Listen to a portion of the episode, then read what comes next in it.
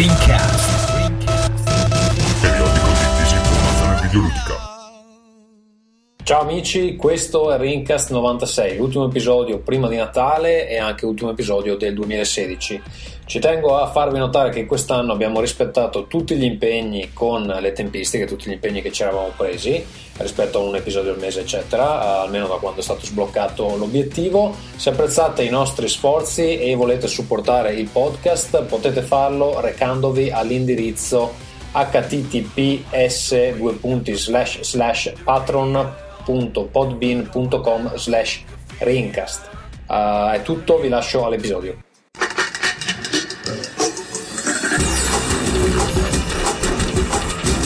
Rincast presenta Nerdcore.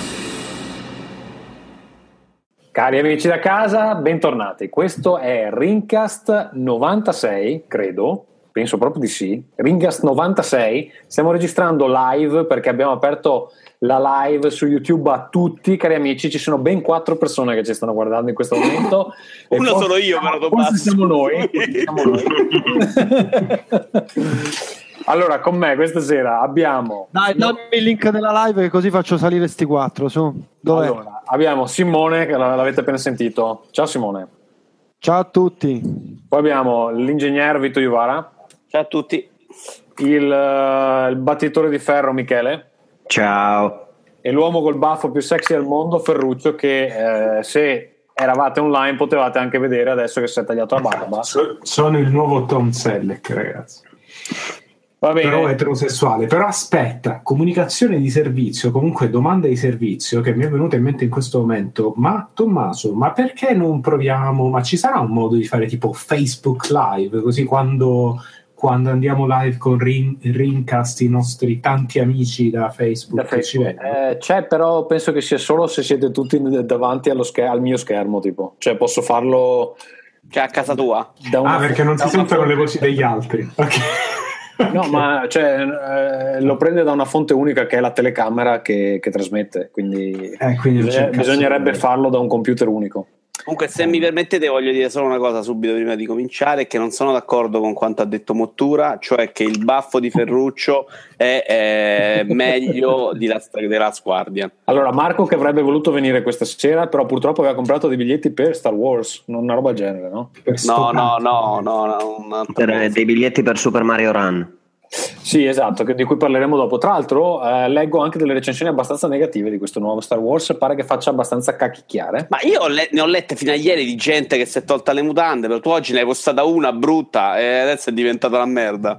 No, vabbè, ma se cioè, vai su Metacritic e vedi un attimo le review, sta a sessantacinque. No, pure, io, pure, io ho sentito, pure io ho sentito lo strappo di mutande, però chi lo sa, chi lo sa. Io ho letto delle recensioni, c'è la gente che piange, no, non, è, non ho mai visto uno Star Wars così bello.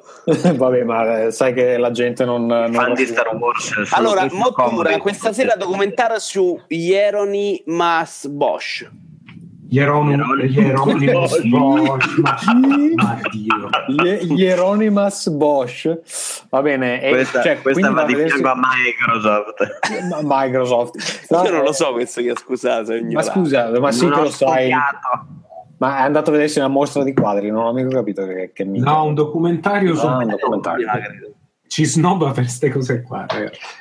Va bene, allora, ehm, prima di partire volevo ringraziare Codolo che finalmente ha ricominciato a donare, grazie Francesco Codolo per aver ricominciato a eh, donare. Poi volevo ringraziare anche Matteo Olcelli. Ci basiamo, ci basiamo sulle, sui loro stipendi, vai vai. Eh, Matteo Olcelli, che è uno dei partecipanti, un ascoltatore che partecipa anche alla nostra chat Telegram, che lavora in un'azienda vinicola e mi ha mandato sei bottiglie di vino. Ma mortacci, ma mortacci. Però, aspetta, però aspetta, le ha mandate tutte a mio papà, che ha già iniziato a berle, credo. quindi, quindi non sono sicurissimo di arrivare in tempo per, per assaggiare il, il generoso omaggio della, dell'amico Olcelli. Scusa, eh, ma mandare, mandare del vino in, in Veneto è come mandare eh, dei polli in uno zoo, cioè... Dove? È uno zoo? Sì, cioè tipo nella, nella gabbia delle volpi, non mi sembra il caso, ragazzi. Va bene, comunque noi apprezziamo il gesto, ehm, ovviamente i miei collaboratori di uh, di Rincast sono rimasti a bocca asciutta, eh, però io quelle bottiglie, quelle che rimangono, quelle che non, non si beve mio papà, le, le lascio in tonse, così ce le possiamo bere insieme, amici, un giorno quando ci vedremo, eh, magari così il vino invecchia e diventa più buono. Um, cosa dire? Partiamo un attimo con uh, le, i consigli pratici de, degli amici a casa e, poi, e poi andiamo con le cose importanti. Allora, um, crowdfunding, l'altra volta vi abbiamo già spiegato, abbiamo cambiato i goal, potete costringerci a fare quindici puntate annuali o diciotto puntate annuali. Tutto quello che dovete fare, cari amici, è donare, donare, donare all'indirizzo patreon punto podbean punto com slash rincast, e dai cazzo, supportateci un po'. E in più, uh, visto che sempre questo chiedere soldi, chiedere soldi poi dà fastidio, no? La gente da casa dice eh no, ma che palle, che non sempre soldi, vi voglio raccontare come abbiamo utilizzato i fondi che ci avete donato finora, perché sembra che eh, poi andiamo a prostitute, invece non tutti sono andati in quella direzione, purtroppo. ma bensì Purtroppo, ma bensì uh, è in, que- in queste categorie di spesa uh, li abbiamo investiti. Allora, una parte è andata per coprire l'hosting del, del podcast, uh, trenta euro sono andati per comprare Doom a Ferruccio, eh, poi che il risultato della, della recensione di Ferruccio sia bello o meno ce lo direte voi, cari amici a casa. Abbiamo fatto una donazione alla Croce Rossa eh, dopo il terremoto che c'è stato qualche mese fa. Abbiamo comprato Uncharted quattro a Michele, che finalmente ci sta giocando, vero Michele? Ne parliamo dopo, giusto? Michele è andato, è andato via, ci siete ragazzi? Vedi l'entusiasmo. Vedi. È andato a giocare a Uncharted quattro. Michele è andato a giocare a Uncharted quattro. E poi nuovamente a Ferruccio abbiamo comprato un microfono nuovo che è addirittura d'arrivo per ah, scusa, registrare scusa. meglio. Adesso non è che sembra che sono io quello che si... No, è Ferruccio che si grabba tutti i soldi di voi. No, no, no, diciamo la verità, tu hai detto cosa ci sono questi soldi qua, cosa volete? Eh, ho detto, io... volete un regalo di Natale, regalo di Rincast eh. che è offerto dai nostri gentili eh, ascoltatori. Ecco, e io cosa ho fatto? La prima cosa a cui ho pensato, ho detto, siccome investiamo voglio... Nel podcast, ai nostri... Investiamo nel podcast, Ascol- Esatto, investiamo. Io appunto mi avete regalato a quanto pare un eh, microfono eh, che sembra molto bellissimo. E poi con questo eh, baffo, secondo me, darà anche un po' di tono al, al personaggio. Sì, Io... poi faccio, facciamo tipo dai, radio notturna, mi metto là con la voce calda. Esatto, poi se si sente particolarmente bene Ferruccio ti dirò, me ne compro uno anch'io, uh, che così facciamo i due, i due con la voce sexy. Invece poi, Simone... E poi cominciate a cantare Mina. Esatto. Contro Celentano. Simone e Chi fa Mina? Eh, Vincenzo non mi hanno chiesto niente, non so perché, eh, se, se si sentono eh, che, non, che non sono stati dei bambini buoni quest'anno oppure che sono superiori alle donazioni di Rincast. Esatto, diglielo, dice, noi non siamo mica sì, sì, io l'ho fatto con spresso dei pezzenti, ma in realtà l'ho già detto in passato, ho detto che se dovete li devi tenere tu e non rompere il cazzo, fondamentalmente. No, io me li tengo volentieri, però se volete un regalo ve lo... Eh, però se lo chiedi a Ferruccio, Ferruccio si fa regalare la roba. Sì, infatti adesso Ferruccio lo, do- lo, dobbiamo, lo, dobbiamo, lo dobbiamo fermare, perché sennò si rimangia tutti lui questi soldi. Grazie Ferruccio, scusate se, se ci tengo a questo podcast, però Ferruccio è anche povero, fondamentalmente senza lavoro, lì studente. Michele, anche Michele povero. Scrive: Dio santo, non mi sentite? No Michele, non ti sentiamo, non so cosa è successo. No, Michele. Una connessione a Michele. Diceva prima che oggi pomeriggio è andato, è andato in banca, probabilmente eh, la banca gli ha ritirato la connessione internet, eh, perché purtroppo il nostro amico Michele non riesce a pagare i debiti. Comunque noi continuiamo, nel frattempo eh, Michele vede di eh, contattare la banca e farsi ristabilire la connessione. Michele, ci sei? Michele? Niente, purtroppo no. gli, gli hackers della banca eh, non vogliono farlo parlare questa sera. Allora, abbiamo un sacco di argomenti che ha proposto tutti Vito. Vito, quindi io farei partire te questa sera. Eh no, perché faccio tutto io come al solito, essendo un no, professionista. Aspetta un attimo, che argomenti? Dobbiamo fare le case prima. Le no? case, va bene, allora dai, facciamo andare la sigla di Casa Vito. Si sta come col Parkinson sul mouse le dita. Clic clic clic clic clic clic clic clic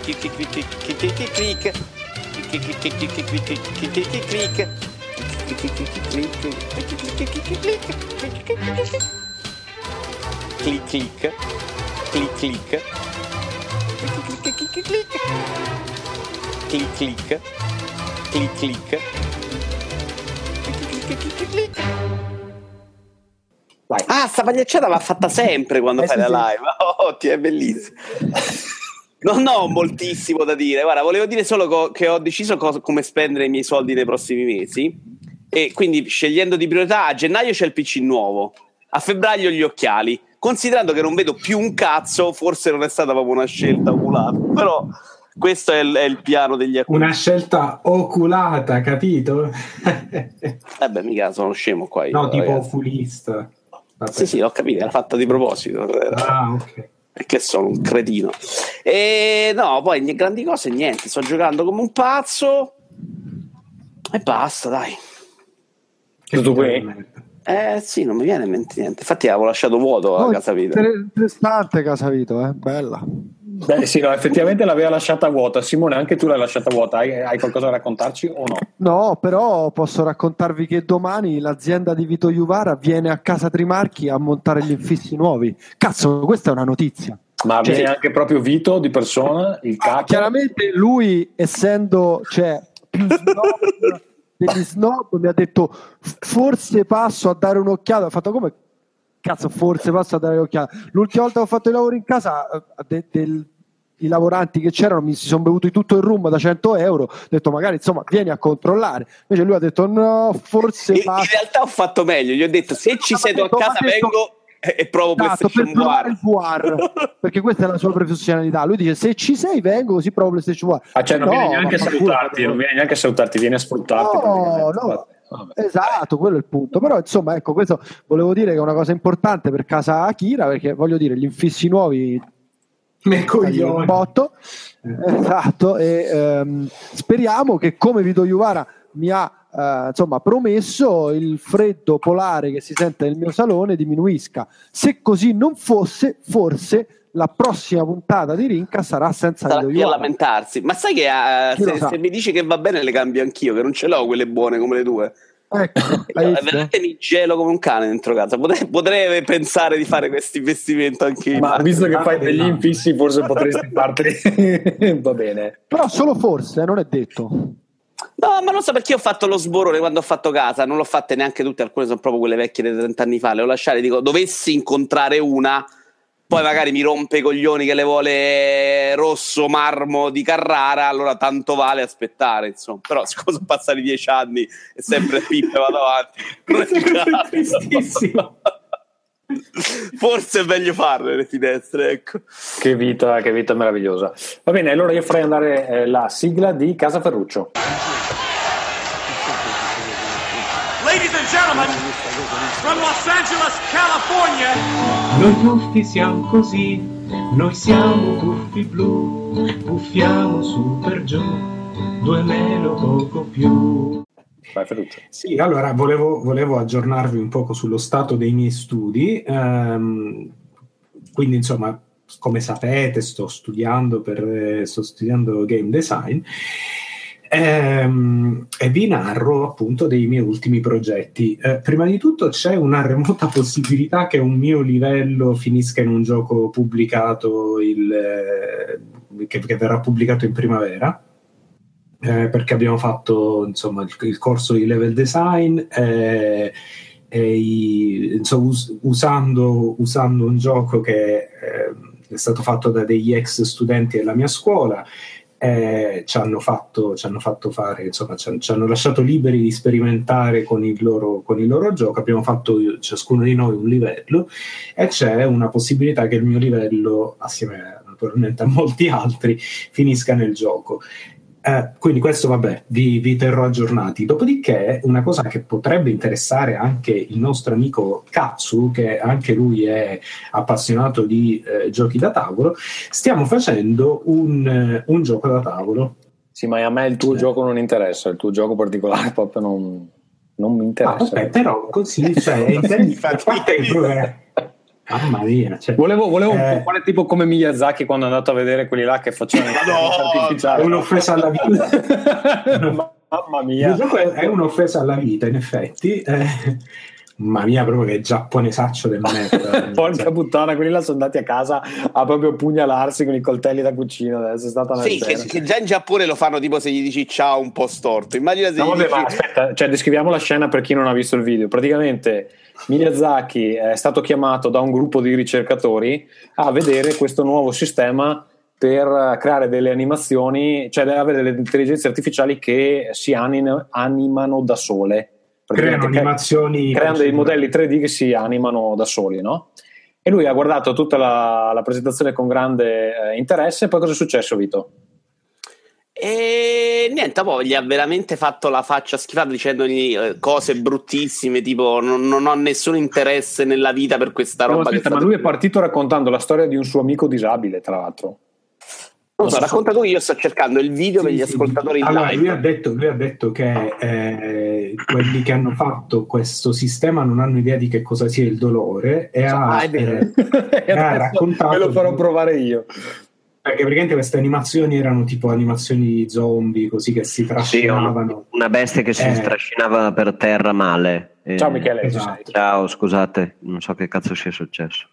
Sei tornato. Dobbiamo e comprare quindi, un bel computer anche a Michele, eh? Esatto, come regalo di Natale. Eh, sì. E quindi insomma Miyazaki eh, gli ha detto che non sanno cos'è il dolore e questa cosa non è, è un'offesa alla vita e quindi insomma e quindi insomma sì, io sto facendo anche io un po' nel mio piccolo la mia offesa alla vita eh, personale. Coi baffi? Con i baffi, sì. Eh, no, vabbè, è un gioco in realtà con un target che ho voluto, ecco, eh, tentare di fare un gioco per un target che non sia i videogiocatori nerdoni come noi, ma ah, più pensi. tipo un gioco di, di società. Eh, no, tipo un gioco per famiglie, insomma, una, una di quelle cose che tiri fuori a Natale. Quindi detto proprio in maniera molto, molto breve, tipo il mercante in fiera, quindi... Eh, Perché quindi, come insomma... tu l'avevi descritto la prima volta, Ferruccio, sembrava un gioco sì. uh, ideato dal Partito Comunista prima della caduta del muro. Aspetta, cosa? cosa? Di che cioè, non sono sicuro. Un gioco dove tu vendi dei bulloni e loro ti danno delle, dei, dei rotoli di carta igienica. No, e... no, ma... no, no, no, no, no, ma è come, come quelli che comprano e vendono su Subito, no? Cioè...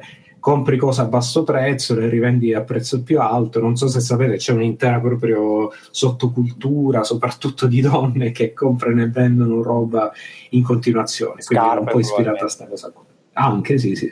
Ma soprattutto eh, le donne, io conosco un mio amico che lo fa con i videogiochi. Eh, forse infatti, una donna no, si può si può fare con qualsiasi cosa, con, gli, con gli, l'abbigliamento, l'abbigliamento vintaggio, ma anche con i videogiochi e così via.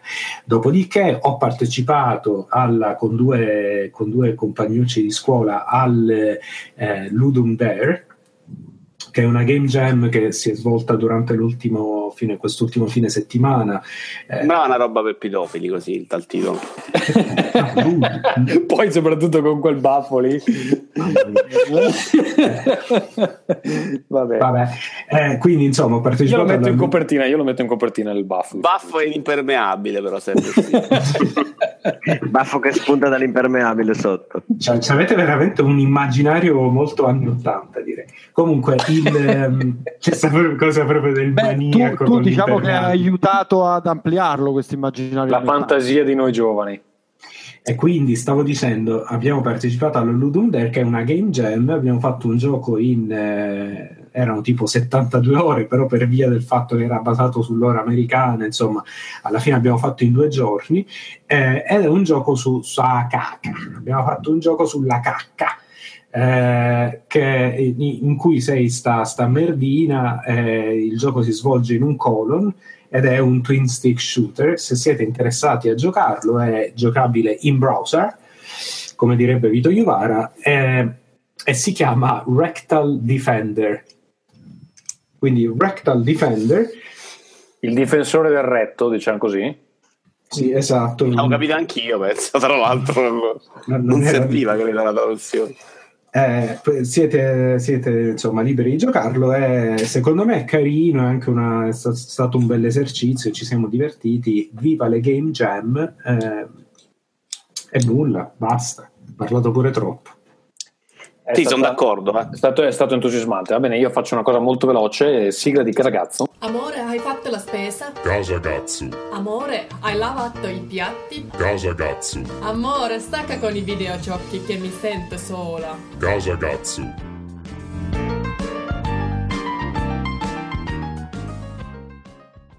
Allora, l'altra volta avevo detto, ero alla terza intervista, al terzo colloquio di un'azienda importante, eh? Non mi hanno preso alla fine. Cari amici a casa, è una, una notizia molto triste, eh, anche perché ho perso due mesi di vita a fare ste cazzo di colloqui. Eh, però Bastardi. L- bastardi, sì, infatti. Eh, ma dico anche chi sono, erano quelli di Rovio, quelli di Angry Birds, maledetti. Non giocherò mai più ai vostri uccelli del cazzo. Io non lo direi, però scusami, perché hai perso andare a fare tre colloqui? Sì, ma mi hanno tenuto che dovevo aspettare aspettare sai, quando sei in, in ballo così per tanto tempo con, una, con un'azienda magari, cioè, io ci sono delle cose che, dove non ho fatto, cioè non ho mandato uh, come si dice eh, application, com'è in italiano? Ferruccio, aiutami. Applicazioni. No, non ho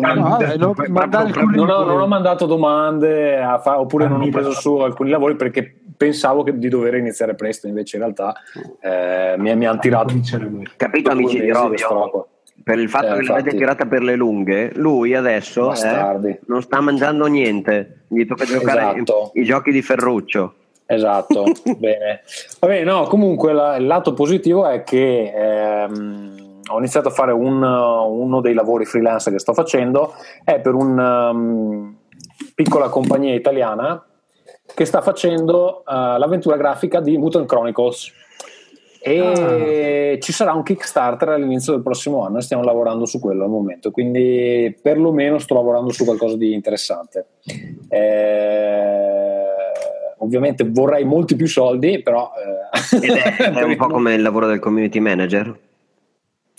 No, adesso stiamo pianificando la campagna un po', un po' diverso. Okay. Stiamo pianificando la campagna. Eh, solo che vabbè, una... Mutant Chronicles, io, io ero un fan eh, sfegatato quando ero un ragazzino. Sì, bello, allora con, con Mutant Chronicles è successo che negli ultimi anni l'hanno hanno fatto tipo un reboot, eh, hanno pubblicato un nuovo gioco a tavolo, un nuovo gioco in miniature, eh, c'è il nuovo gioco di ruolo e all'inizio dell'anno eh, ci sono altre due cose che devono uscire. E una è appunto in teoria dovrebbe essere l'avventura grafica, esatto. Poi adesso il periodo preciso non lo sappiamo, ci sono una serie di cose da decidere, però l'idea è insomma di averla all'inizio del duemiladiciassette. Eh, ne parleremo ancora, penso. Comunque il team che lo sta sviluppando è italiano e io sono contento di lavorare su, su Mutant Chronicles perché era una, insomma, un'ambientazione su cui ho passato molte ore quando ero piccolino. Quindi um, Michele, tu hai qualcosa da dire o andiamo agli argomenti di oggi? Eh, Michele, ingegnere...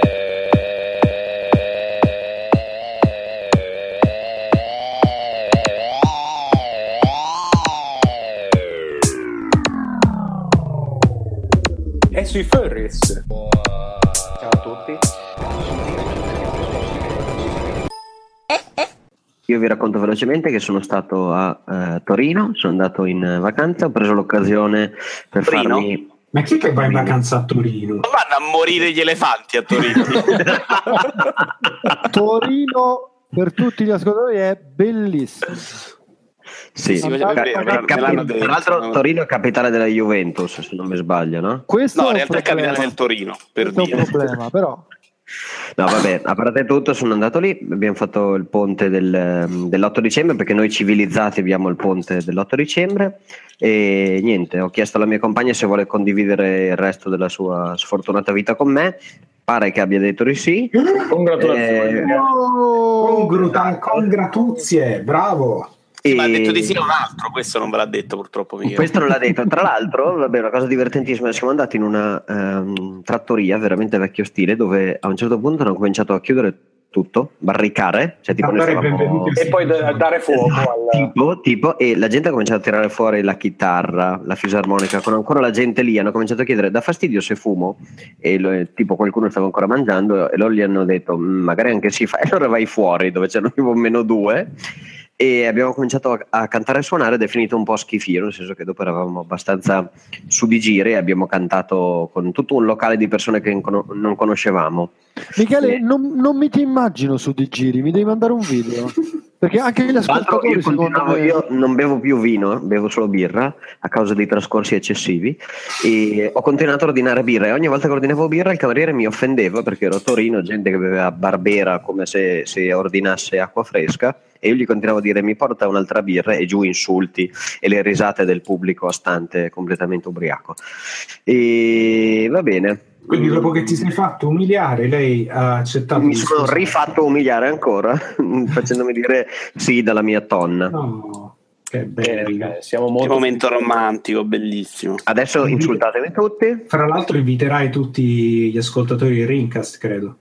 Lo possiamo no, beh, dire già adesso. Eh, chiaramente sì, sì, sì, cominciate eh, a preparare no, le scusa, però ci hai mandato, mandato la mail a noi per dire sta cosa, allora non glielo dici? Che invitano no, no, tutti gli ascoltatori no, vaffanculo, tutti gli ascoltatori vaffanculo, ma di cuore però, esatto. Vabbè. Va bene, allora eh, Vito, dicevamo tu hai presentato settecento argomenti questa sera, di cui alcuni di cui che avevamo già parlato l'altra volta, no? E c'eri anche tu, eh, questa è la cosa che mi preoccupa. Va bene, quindi parliamo de... non so, qua c'è una scaletta. Guarda, parto solo perché su quel Dai. discorso dei tripla A che sono andati tutto male, eh, sono andati tutti male, c'è il problema, insomma, credo di questo abbiate parlato la volta scorsa sì. con me presente, no, credo. Allora, sì, fondamentalmente abbiamo detto che eh, alcuni sono stati sacrificati, anzi quasi tutti sono stati sacrificati sull'altare di Battlefield uno, in pratica, che credo sia l'unico che è andato molto bene.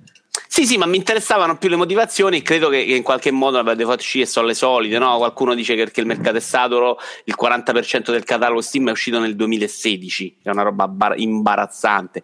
Ci sono mm. anche i free to play, quindi è colpa di Simone qui presente, questi giochi, sì, sì, eh, sì, gente sì, compra sì. e gioca. No, proprio mia personale, eh. La roba tipo Destiny che ti viene schiavo con le catene, che non puoi giocare. C'era una motivazione a cui non avevo pensato, ed è che comprando col digital delivery la gente non può riportare indietro nei giochi che ha e quindi comprarne degli altri, fondamentalmente. Io non so se questo sia una cosa poi così diffusa, eh? Mi dicono in Italia no, in Inghilterra invece c'era un mercato grandissimo dell'usato, potrebbe avere influito un pochino.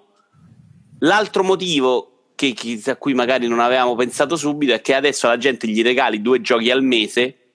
E, e prima non ne comprava tanti, ne comprava tre l'anno, adesso gliene regali due al mese, che sono ventiquattro solo col plus, per dire, sì, e però semplicemente peri- non, ha, non ha voglia di comprarne altri. Un attimo, un attimo. Eh. Eh, però Michele, non è che poi ci, ci puoi lasciare così sul cliffhanger. Un attimo, un attimo e poi scompari? E poi stagione due. esatto, esatto, finale di Westworld. Va bene. Nel prossimo episodio. Niente, ne continua perché poi quando Michele torna ci facciamo dire cos'era lo spoiler. Ed era questo, insomma, era, erano questi altri motivi che mi erano di mente in più, perché fondamentalmente non mi sembra che sia cambiato granché. Anche, insomma, ci sono, il periodo di Natale è sempre stato molto pieno. Secondo me, rispetto a prima, addirittura li stanno sme, smezzando anche meglio, perché un sacco di roba poi rimandata proprio per non farla uscire tutta Natale.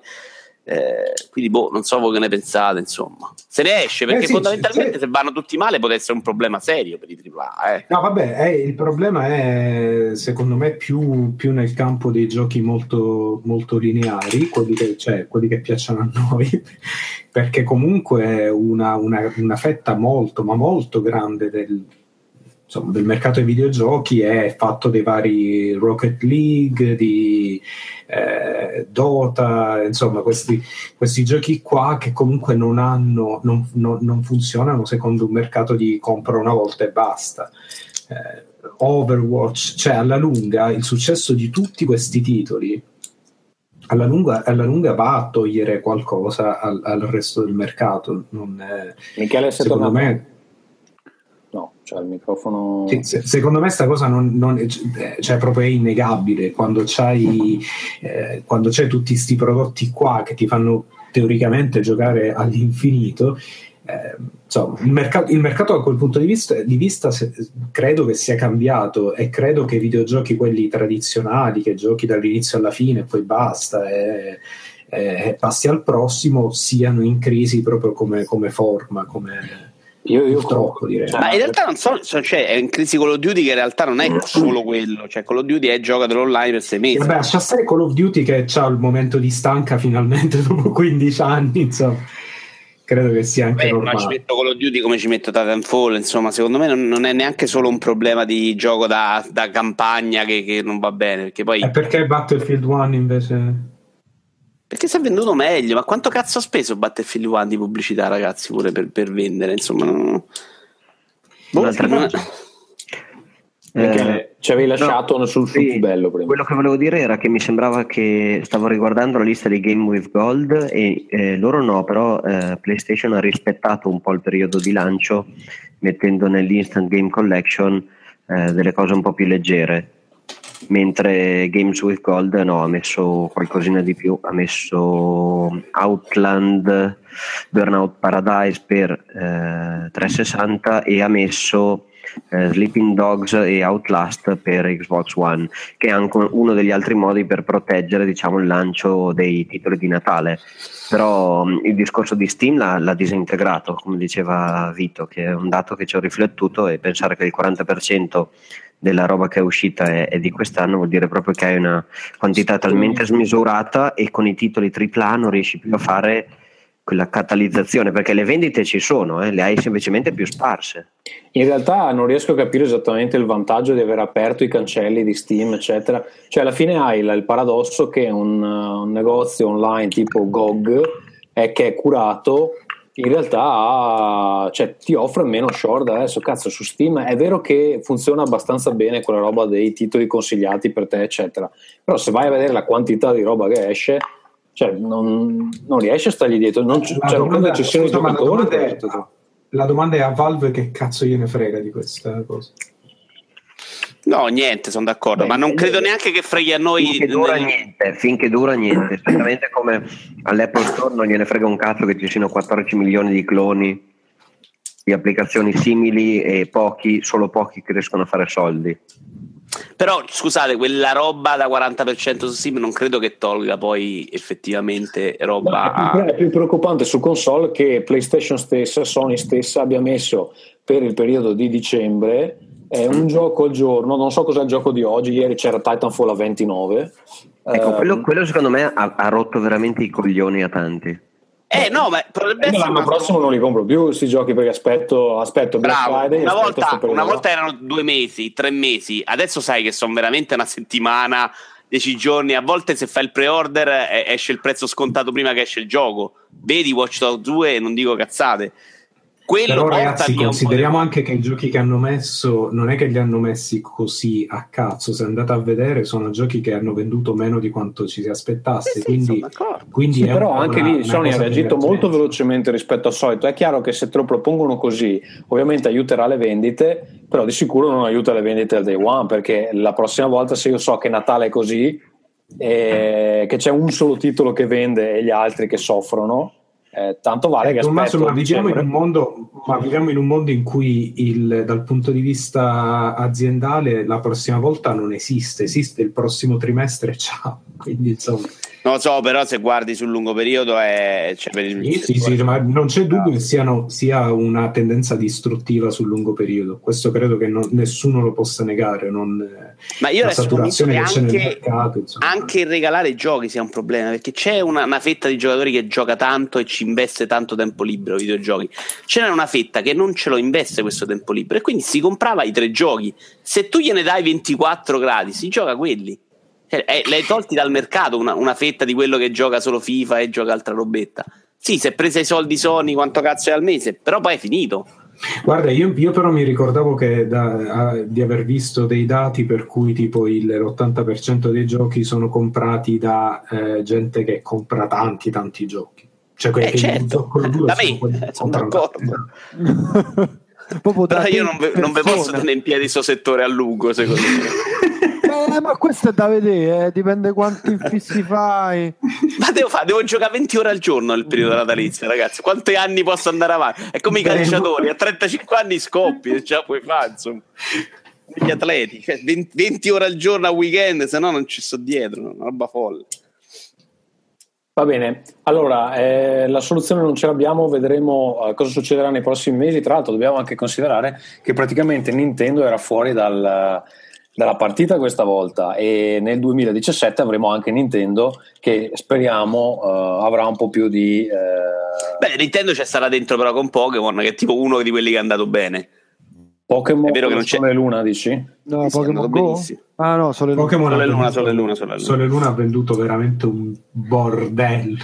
E, e sinceramente dire che se non c'è Wii U quest'anno, no, o se non c'è Switch ha cambiato il mercato, ho, ho i miei dubbi, ecco. Però eh, sì, magari speriamo che Switch vada. No, vabbè, con, scusa, con uno Switch di successo comunque ci sarà anche Nintendo. Eh sì, se è di successo, no? Sì, se è di successo. Che poi tra l'altro c'è anche questo rumor uh, che girava oggi pomeriggio. Eh, l'ho visto anch'io, e non è stato solo il eh, simpatico Marco Mottura a eh, propa- propagarlo, ehm, che potrebbe essere che Nintendo non fa uscire eh, Zelda Breath of the Wild per Wii U. Tanto Mottura che oggi diceva, oggi ah. scusate, Mottura diceva, e sono stato, abbiamo anche abbastanza discusso su Twitter, perché lui diceva meglio Wii senza giochi che The Last Guardian, e io sinceramente non sono Beh, d'accordo okay. No, dai, no, no, no, no. È, Vito, è, Vito che lo prende, è Vito che lo prende per il culo, perché Mottura voleva venire stasera per parlare bene di The Last Guardian, e Vito ha deciso che lo distrugge. Io considero, cioè, veramente cascato, e pensavo, ma porca puttana, ma è stata invasa dai tweet di... Ma sono un grandissimo attore però, ragazzi, io... sì, sì, sì, è... Sei un troll non, non, non da poco, Vito, bravo. Allora. E comunque... Ehm... Allora, cioè, per me sta cosa del Wii U, Zelda che non esce su Wii U, non è vera, semplicemente perché finora l'hanno mostrato solo esclusivamente su Wii U. Um, cioè, mi pare veramente una bastardata assurda. È chiaro che se vogliono spenderle, cioè, spingere le vendite di, di Switch, possono farlo, che tanto le sette persone con un Wii U uh, si, si incazzano, come diceva Vito oggi in una battuta. Uh, si mettono tutte in un pulmino e vanno a protestare a Kyoto, insomma. No, guarda, sinceramente non l'hanno fatto con la GameCube Wii, e secondo me loro mentalmente non, non sono portati a farlo. Il problema è che bisogna capire come gira esattamente su Wii U questo Zelda, e secondo me qualche problema ce l'hanno, quindi magari è possibile che lo cancellino perché gira una merda. Ma io mi ricordo punto... che all'epoca della cosa Wii U, uh, scusa, Wii uh, GameCube, per GameCube era uscito, ma ne avevano stampate poche copie, quindi era, sì, era, era, era, era più difficile. Costava come la merda. Eh, era più difficile. Io sono convinto che sarà la stessa cosa in questo caso, sarà un po' difficile da trovare per i tre che sono interessati, appunto. E c'erano, eh. c'erano cose d'autore del tipo che su GameCube era mancino, Link, e su Wii era destro. Sì, cioè, c'era per, tipo. Per il discorso del Wiimote, eccetera. Esatto, e probabilmente, probabilmente a questo punto non lo faranno, faranno uscire per, per entrambe. E sì, lo faranno in modo che, che, che Switch lo fanno dentro. È solo perché tecnicamente su Wii U è proprio ingiocabile, ma cioè, è... questa sarebbe l'unica ragione. L'unica ingiocabile, ragione. Ingiocabile non credo, perché l'ha mostrato ed era giocabile, scattava però. No, invece... non è vero, alle tre dicevano tutti che, che era una merda proprio, in realtà non hanno detto perché facevano tutti innamorati, ma poi se andavi a leggere le dichiarazioni, i commenti anche di Mottura, questa volta è vero, dicevano tutti che il Freretta era una roba indecente. Ok, perché cioè, da poi l'hanno mostrato su Switch da chi era? Jimmy Fallon, una roba genere, sì, che, no. E lì invece mi pareva che non avesse nessun scatto di nessun tipo, quindi effettivamente ah, Switch, su Switch, quello su Switch, la versione Wii U potrebbe avere dei problemi. A me onestamente interessa relativamente Switch, penso proprio che lo comprerò. Esatto, eh, infatti non capisco perché noi che siamo l'apice ah, di sì, nerd, che, che compriamo tutto al day one, stiamo facendo questo tipo di discorso quando tutti noi compriamo Switch, e probabilmente tutti gli ascoltatori. Sì, io no. già ce l'ho preordinato, quindi insomma ecco, eh, vogliamo continuare, che cazzo ce ne frega? Invece parliamo di una cosa un po' no, più interessante. Sì, questi... se me escono con Mario poi, ma cioè, sti cazzi. E parlando di Mario... Breaking news, c'è cioè una notizia che renderà felice Ferruccio, scusate se vi interrompo, che eh, Elon Musk è stato incluso nell'elenco del consiglio di persone che daranno consigli a Donald Trump. Beh, Così ah, potranno, potranno, andare, potranno andare tutti su Marte adesso, anche i presidenti degli fa, Stati Uniti. Beh, lui ha scelto la via degli imprenditori di successo. Va bene. Vai, senti, lo senti il silenzio, il silenzio, proprio il cuore che si spezzava di, di Tommaso in diretta. Ma io sì, vabbè, eh, non so cosa dire, non, non ho riscontri, adesso mi guarderò un po' Twitter. Speriamo che mi consigli di salire sul primo razzo per Marte,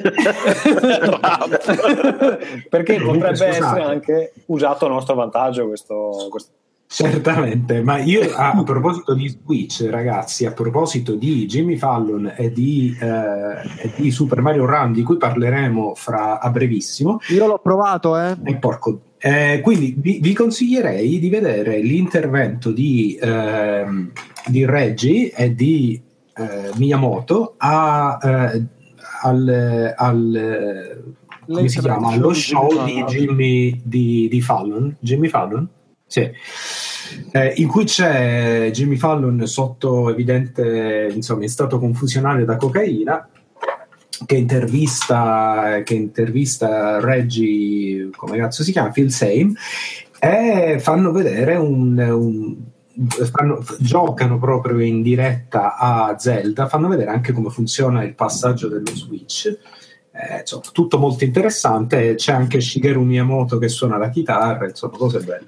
Io lo guarderò, però devo dire così solo una cosa a parte, poi passiamo a far parlare Simone di Super Mario Run, che a me Jimmy Fallon sembra veramente una merda in confronto a un David Letterman di qualche anno fa, insomma. Eh, ma, ma non, non sei solo tu, scusa, cioè, no. è, è, è risaputissimo, però. È proprio una roba da giovani, lui fa le faccine, sì, ma non, sì, non c'è sì, superba, sì. non c'ha mimica, così, solo per dirlo. Sì. No, no, guarda, sfondi una porta aperta, però sì. Ringrazio, ma tu sei una persona di qualità e lo capisci. Eh.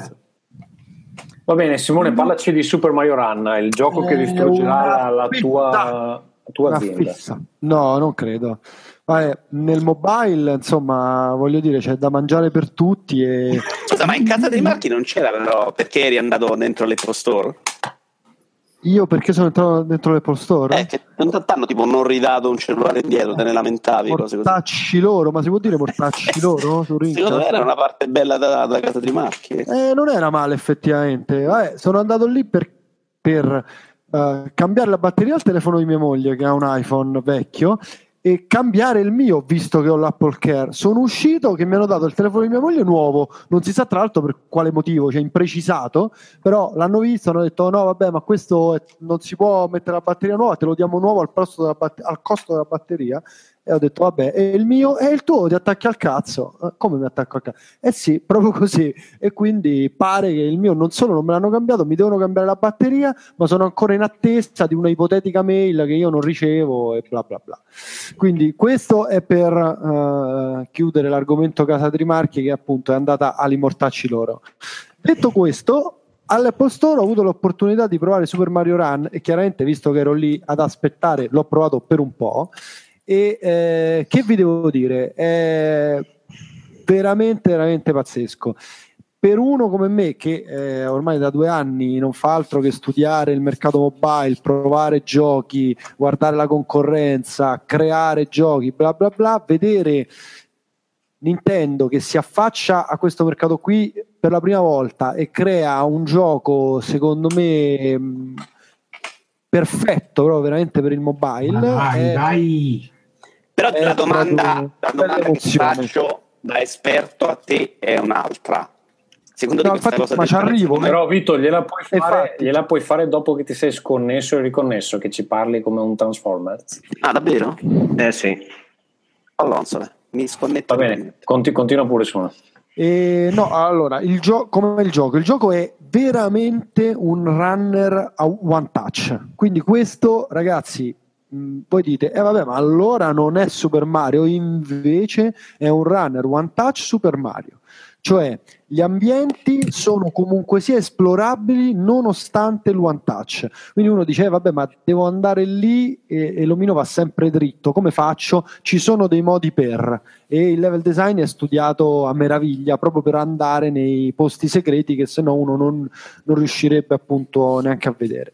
È divertentissimo, colorato, si muove da paura, eh, si può appunto giocare comunque come un gioco mobile, cioè la filosofia filosofia, non è una filosofia, il mercato mobile è stato assolutamente insomma rispettato da uh, Super Mario Run, perché io insomma quello che ho avuto modo di vedere questo venti minuti l'ho provato, è proprio un gioco che è perfetto per le pause che uno ha uh, tra, non lo so, una fermata e l'altra, perché si fa un livello, vede se riesce a fare tre stelle, se non ci riesce ci prova la fermata dopo e così via. Quindi, per come la vedo io, Nintendo veramente farà, fa a livello di gameplay, di design e tutto il colpaccio. E, e poi la c'è domanda la però era esatto la questione del prezzo. Allora, bravo. Il gioco è totalmente gratuito e non ho capito, perché chiaramente lì erano tutti sbloccati, che cosa offre al giocatore che lo scarica e che non paga una lira. Io credo, e si sono ben guardati dallo spiegarlo con chiarezza, si sono, si sono ben guardati a spiegarlo con... è completamente gratuito il download, Vito. Ah, poi okay, in verità sì. Bloccare tutti i livelli costa dieci euro, che è un prezzo assolutamente fuori mercato per quanto riguarda il mercato mobile.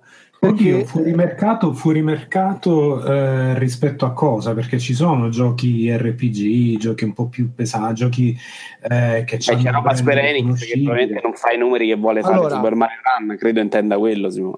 Beh, ma no, Square Enix non, quello. Eh, non, è, è... non è famosa per essere un'azienda particolarmente eh, forward thinking. Beh, comunque, no, però se, scusate, se tu... scusate, Mario, Mario Run è al, si piazza nella stessa maniera di Minecraft. No, eh, a parte che Minecraft, Minecraft costa sei virgola novantanove, non dieci. Sì, vabbè, ma però ho capito. C'è un eh, se il cazzo fa tanto. A parte se me. il cazzo fa tanto. Ma mm. eh, il punto è, eh, aggredisci questo mercato mobile con eh, probabilmente la tua I P più importante eh, nella storia. Lo fai con, eh, ripeto, le migliori intenzioni, perché comunque sia, il gioco è veramente molto bello.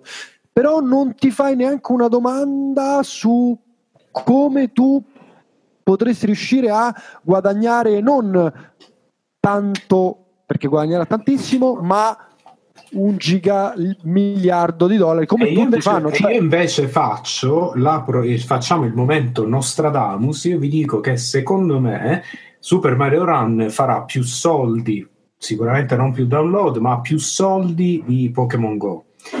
Eh, e sarà due modelli diversi, Ferruccio, per fare soldi deve, esatto. deve comportarsi in maniera, in esatto. maniera il punto è che tu puoi fare dei, con questo gioco la... puoi fare soldi sull'effetto eh, sorpresa e sul lancio, ok? Cioè tutto quello che tu fai lo fai sicuramente all'inizio, perché cazzo c'è Super Mario, regà, compriamose Super Mario, e la gente lo scarica, lo scaricheranno tutti, anche perché Apple per la prima volta, perché è la prima volta che succede, ha messo il countdown, avvertimi quando quest'app è disponibile, sì. Non era mai successo, e quindi è chiaro che lo scaricheranno tutti. Farai dei soldi, ne farai tanti i primi giorni, le prime settimane, il primo mese, poi non fai più soldi, eh, e questo è il tuo non devi, sì, non fai più soldi, ma non devi neanche spendere altri soldi. Puoi fare Super Mario Run due l'anno prossimo con un costo di sviluppo contenuto, non hai bisogno eh, di ho capito, ma se tu però Simone, perdonami, se vedi che le cose non vanno benissimo puoi sempre riaddrizzare il tiro, scendi da dieci, da dieci euro a cinque, secondo me a cinque ci sta. Se a cinque la gente non può spendere, no, è una cosa, che, una cosa che no, quello che dice Simone è che non, non guadagni soldi nel tempo, che è il, il modello con cui funziona. Ah, ok. Esatto. Vabbè, loro vogliono cioè, fare un'altra è, cosa. Come, come, eh, ho capito, vuoi fare un'altra cosa, ma vuoi fare anche soldi. Questo, raga, è no, ma li vogliono fare nel modo classico su un mercato mobile. Cioè, non è, non è che eh, devono non è, fare. Non è la cosa corretta, la cosa giusta, la cosa che dovresti fare. Soprattutto, ah, scusa, scusa cavolo, Simone, Simone, ci vuole una Simone, pensata. Scusa, cioè, Simone. Ma sì. loro, ma tu stai dicendo a Nintendo che non è la cosa giusta da fare. Nintendo c'ha una possibilità unica, unica, perché Nintendo può permettersi di lanciare un gioco a dieci euro e credimi che venderà. Allora, vi do dei dati. Non ha, non ha bisogno di dover fare il team, il team di eh, cinquanta sviluppatori che lavorano a nuove cose, cioè non è, non, non va contro Clash of Clans, sarebbe folle ammettersi contro Clash of Clans. Ma non, eh, Ferruccio, no, scu- fai finire me, un attimo, perché non ho finito il concetto. Cioè, il punto era che tu perché devi vendere su mobile un affare con il prezzo pieno punto? Non ci possiamo inventare. Veramente è così difficile una moneta virtuale all'interno di Mario Run che è un consumabile? Ma perché? Però, ma perché? Eh, scusami, ma perché? Sono d'accordo, perché, Simone, perché però ti, me... ti devo dare dieci euro subito e non te ne posso dare cinque ah. oggi, quattro domani e bla bla bla?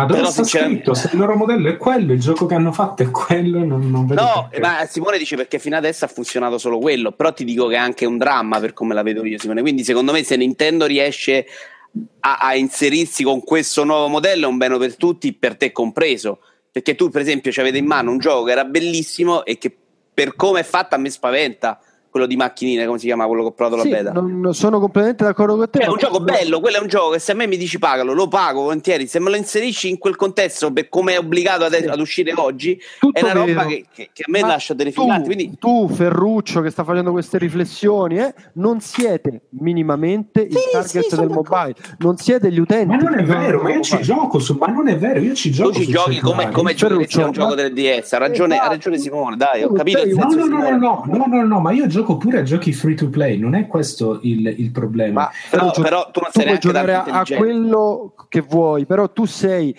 Ferruccio, giochi a free to play, provi, sei un programmatore, uno che gli piace, bla bla bla. Su mobile giocano i ragazzini, ma tanti tanti tanti tanti ragazzini, e quel mercato lì, ripeto, Super Mario Run lo scaricheranno tutti. Questi non sono abituati a darti dieci euro per un prodotto finito, a meno che non è Minecraft, e invece, e invece che è un altro prodotto Minecraft, per ragazzini. Minecraft ha dimostrato che invece non è così. Allora, intanto Minecraft costa sei e novantanove, poi se mi fate dire una cosa, volevo dire che sto guardando le classifiche della, della uh, Apple Store, ok? Il top grossing, che sono quelle le applicazioni che fanno più soldi, la prima che costa nove e novantanove in classifica è al numero quarantasei. Tutte le altre sono gratuite prima, praticamente, sono quasi tutti giochi, ed è un, gio- un gioco di poker, Pokerist Pro, Texas Hold'em, Poker Online. Tommaso, Tommaso, però tutti quelli che sono gratuiti, tu hai idea di quanti soldi spendono per poter acquisire nuovi, nuovi giocatori? Ma non è vero, non è vero. Eh, insomma, Simone, è vero. Eh, eh, sì. Allora, Game of War è un conto. Eh, sono presente io qua con un'azienda che è nata senza fare user acquisition e continua a campare, e campa venticinque persone senza fare user acquisition, cioè, o comunque facendo la blanda. Non è che... Sì, ma vai, vai, in, vai in quelli top cross. Ho capito, quelli che stanno a top grossi che è un conto, ma questo mercato qua che quest'anno si è mangiato a livello di revenue il mercato P C, il prossimo anno gli analisti prevedono che si mangia il mercato console, è un mondo dove possono mangiare tutti. Io questo, ripeto, è stato l'inizio del discorso. Io e sono d'accordo se, però con te Simone, però se, se c'è una società che può invertire un po' la tendenza, esatto, arrivando esatto. a un titolo è Nintendo, e perché non sperarci? E non Beh, solo, e non perché solo. Cos- dire no, è sbagliato perché loro non vanno dove va il mercato, cioè speriamo solo. che invece Nintendo si e lo cambi un po' questo mercato. Tra l'altro come genitore come no ma io genitore, non, non è che stavo dicendo che era negativa come cosa, io stavo dicendo che è negativo per loro, cioè, non sì è... ho capito, è, è, probabilmente hai ragione, ho capito, però io voglio sperare che invece se c'è uno che dice ok io vado lì, piazzo, scusami Ferruccio, piazzo centomila copie, adesso dico numeri a caso, a dieci euro ho fatto i soldi, mi sono ripagato la spesa, vaffanculo, faccio un altro gioco. Invece di starsi a preoccupare, devo fare con questo gioco settanta miliardi perché quando Vabbè, cazzo ah, mi capita ah, di fare fortuna col secondo gioco. Cioè Nintendo non c'ha questo bisogno. Nintendo può monetizzare un po' di più entrando in un mercato dove prima non era, visto che probabilmente quello del portatile andrà morendo, dove invece il ma, gioco è a cinquanta. Cioè. Scusate, ma non solo, non solo questo, ma dico anche una cosa da genitore, che Nintendo c'ha anche un'immagine da, eh, da fare rispettare, è un'immagine storica, per cui loro questa cosa di delle microtransazioni o ancora peggio delle pubblicità nel gioco, loro sono giustamente molto cauti in queste cose, perché dal punto di vista, ripeto, da genitore, a me il fatto che, mi, che i miei figli in questo momento eh, giochino anche a giochi free to play, perché purtroppo l'influenza della scuola è quella che è, a me sta cosa un po' fa girare i coglioni, no, non, piace, non mi piace proprio il fatto che mio figlio quando gioca con l'iPad viene da me ogni tre minuti, papà posso premere questa cosa oppure esce fuori che devi comprare questa cosa, me la stanno regalando, la, devo, la dobbiamo comprare.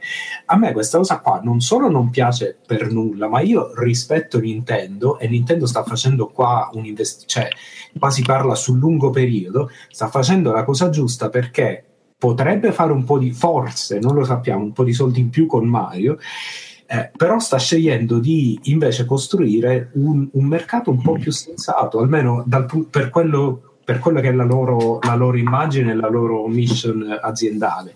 Eh, ripeto, dieci euro per un Mario faranno un sacco di soldi, e non sono così sicuro che questo tipo di gioco si presterebbe così tanto, cioè non credo, non credo che abbia la retention de, per poter supportare un, un modello free to play anche no, al di fuori della filosofia dei giochi. Però io a non parte che, che non, che... non parlo di free to play, cioè perché free to play anche questo, Ferruccio, perché è gratis ma poi devi pagare dieci euro. Sì, vabbè, per okay, però, certo. Sì, vabbè, dico, però insomma cioè, più è un demo più che un free to play. Io parlo semplicemente da uh, appunto uno che lavora nell'industria e che ti dice secondo me le cose si fanno così perché, e secondo me se mettevano la moneta virtuale non credo che anche per loro ci sarebbe, avrebbero fatto un salto di danno qua.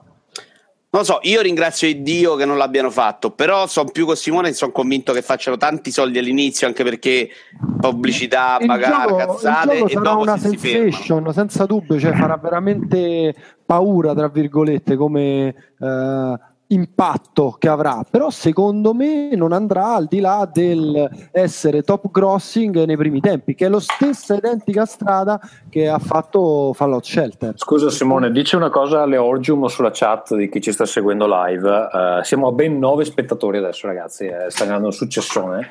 È perché eh, ho fatto il cheat io, però probabilmente è tutto marito eh, sarà quello infatti. Allora ehm, lui dice una cosa effettivamente giusta, cioè che Nintendo ha intenzione di utilizzare le sue I P su uh, smartphone per fare pubblicità poi ai, tra parentesi, uh, tra virgolette scusate, giochi veri che ci saranno no, no, eh, su, su Switch. No, beh, ma l'ha sempre detta sta cosa qua, eh, che, che comunque sì, avrà detto ragazzata come al solito. No, no, no, però aspetta, fai, fai questo ragionamento qua, lo diceva Simone anche l'altra volta, che i bambini eh, al giorno d'oggi Nintendo non sanno chi cazzo sia, però hanno lo smartphone, quindi se tu gli introduci Eh, alcuni personaggi tipo i Pokémon, Mario eccetera su smartphone e poi gli fai vedere che ci sono dei giochi più complessi su un'altra piattaforma, secondo me eh, cioè, stanno facendo pubblicità al loro stesso. Sì, sì, sì, ha molto eh, senso questa cosa. Chiaro no, che se la fai pagare dieci euro magari sì, non è che gliela sta facendo. Io non ne capisco. È un prezzo no. proprio fuori mercato dal mobile, Pro, fuori mercato. Compl- Ma fuori mercato perché cosa succederà? Venderanno poco? Eh, per forza, cioè non, si dice venderanno tanto all'inizio e poi la sparisce. Gente su mobile, che saremo noi che lo compriamo. La gente, ma se loro investono due milioni di dollari per farlo, perché c'è un gioco fatto con Unity, poi è Nintendo, per carità, avranno, ci avranno speso soldi, però non è che sia proprio una produzione gigantesca. Se loro ci hanno speso, vogliamo anche essere eccessivi, dieci milioni di dollari e eh, vendono tipo, che ne so, dieci milioni di copie, che non è, non è poi così folle, eh, ci hanno guadagnato dieci volte. Che secondo me dieci milioni invece è già folle, però già se, se ci rifanno il doppio eh, dei soldi sono contenti secondo me. Ma eh, anzi, tutto, tutto il progetto è costato dieci milioni, tutto incluso anche le, le, le promozioni. Eh, magari lì hanno preso soldi anche da Apple per arrivare con eh, vabbè, sì, a comunque ha chiaramente, ha chiaramente un'altra dimensione. Ma loro sono d'accordo con Ferruccio quando dice che non vogliono sputtanarsi nemmeno facendo, dice, il gioco delle microtransazioni. Infatti, secondo vogliono me questa essere... è la cosa più sensata che abbiamo detto, vero. Cioè, mh, è vero che comunque Nintendo questa filosofia ce l'ha, la conserva, ed era giusto non sputtanarsi, per carità. Poi però cioè voi lo no, vedete come uno sputtanamento, nel senso che, ma poi per carità, io voi, perché siamo gamer, vecchi fondamentalmente, no vabbè, da gamer no, più che altro c'è, c'è che... cambiato sta opzione, cioè fino a vent'anni fa Nintendo aveva l'opzione di fare un gioco per il mobile, per il, la, la console portatile o la console da casa. Questa era l'opzione che aveva. Adesso ha avuto l'opzione di andare sul mobile e ci poteva andare dicendo creo qualcosa che non si è mai visto, che poteva fare solo il mobile o che resta lì, tipo Pokémon Go, oppure posso fare qualcosa di tipo Super Mario Run, dove dichiarano che lo usi per far conoscere alla generazione di quelli che Super Mario Run, man- Super Mario manco sanno che cazzo è perché hanno visto solo Minecraft, e cerco di portarli sulla, eh, sulle mie console. Penso che sia... Un, boh, un, a me non sa, questa teoria convince meno, però è possibile. Ma, guarda, allora questa teoria eh, secondo, secondo me, me ha, ha più non, senso non... se mettere il pupazzino dentro il, il, il coso del menù di McDonald's che andare anche, anche. Guarda, anche allora la, la teoria non è stupida, c'è solo una cosa da valutare: questi nuovi gamer, se li vogliamo chiamare gamer, che è gente che è nata come giocatore sull'iPad, nata, non ha visto altro. Cioè, se tu vedi i ragazzini di oggi, quando gli dai una console, ma anche la PlayStation, uno dice la PlayStation, beh certo la PlayStation, no, anche quella, non sanno che è, perché loro sono nati su iPad, giocano solo su iPad e continuano a giocare su iPad. È pronta poi quando arriva una certa età a passare e a comprare la console? Sì, no, forse, cioè è tutto da vedere secondo me. Secondo me proprio no, sono non lo so. Mm, no, no, no, raga, non lo so, cioè io ho... anche sperimentando al momento, secondo me non sanno neanche loro bene dove andare. Sicuramente quello su cui io concordo al cento per cento con Ferruccio è che comunque sia il costo di questo Super Mario Run non è che sarà una roba che appunto non si possa permettere, e sicuramente rifanno più soldi di quelli che... Pensavo concordassi sui baffi, penso. No, sui baffi no. No, ma secondo me stanno fare. Anche provando loro, hanno provato adesso così, se poi il portatile comincia a andare malissimo, questo fanno modo ci, ci vanno a fare le microtransazioni con il Animal Crossing in cui ti compri le carote, eh? non, non vedo neanche impossibile, però stanno provando ad entrare in questo modo e se gli va bene per loro è una roba un po' più dignitosa per la storia di Nintendo. Ma sì, anche che comunque... Ma per i videogiochi secondo me è un bene questa cosa, è un bene per te, perché cioè, dire che, che un bel videogioco a dieci euro è, è, è impossibile, il primo commento quando è uscito il prezzo è stato ma voi siete mazzi, tenetelo pezzi di merda, e, e, ed è successo anche a me quando ho comprato adesso Earth Medicine pagandolo nove e novantanove e il commento era gioco fantastico, bellissimo, mi commuovo, ma che prezzo assurdo, è, è una roba secondo me brutta. Sì, sì, lo è. No, questo. Guarda, secondo me non è brutta, è, è, è tutto giusto e sacrosanto perché loro sono Nintendo e possono fare più o meno come cazzo gli pare. Per me è fuori mercato tutto qua, cioè nel senso non è, io non vedo manco il gioco più bello, ci sta G T A, Chinatown Wars, quello e quell'altro, a sto prezzo vedi proprio poca roba, cioè i Final Fantasy che quelli si sono sbattuti tra l'altro facendo delle conversioni un po' pure un po' così così, allora dici abbiamo portato l'I P Final Fantasy su mobile, te la do a quindici euro, ma sono veramente gli unici, cioè, ma non però loro, anche loro, anche Tengu con G T A e Square Enix con i Final Fantasy hanno tenuto quella linea là che prova tenere adesso Nintendo, cioè sti cazzi come va il mercato, io voglio vendere un po' facendo i miei giochi che facevo prima, infatti assolutamente sacrosanto. Ok, comunque domani vedremo eh, il top grossing che ma cambia, stanotte a mezzanotte me. O domani è un orario particolare? Io stanotte se adesso sveglio lo no, scarico eh, in teoria l'App Store aggiorna non con mezzanotte europea ma in un orario fisso che è quando escono le vetrine di che, poi ci sarà, che poi ci sarà il pienone penso ah, certo.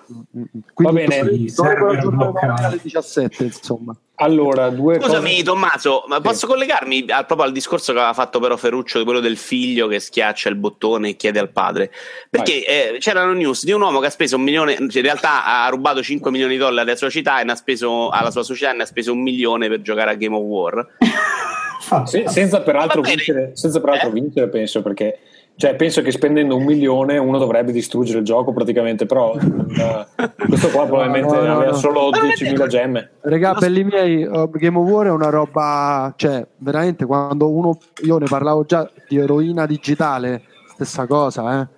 Cioè, eh, il punto è quello però, un... scusami Simone eh, cioè, okay. Considera, c'è un dato di Game of War che fa impressione, um, sapete che cos'è il valore per utente medio, si chiama A R P U dei free to play, è quanto un utente medio, anche quello che non spende, spende nel tuo gioco, e quando spende quaranta centesimi un utente medio tu sei contentissimo, ok? Poi c'è il valore per utente spendente spendente medio, cioè si prendono solo gli spendenti e si fa la media di quanto spendono.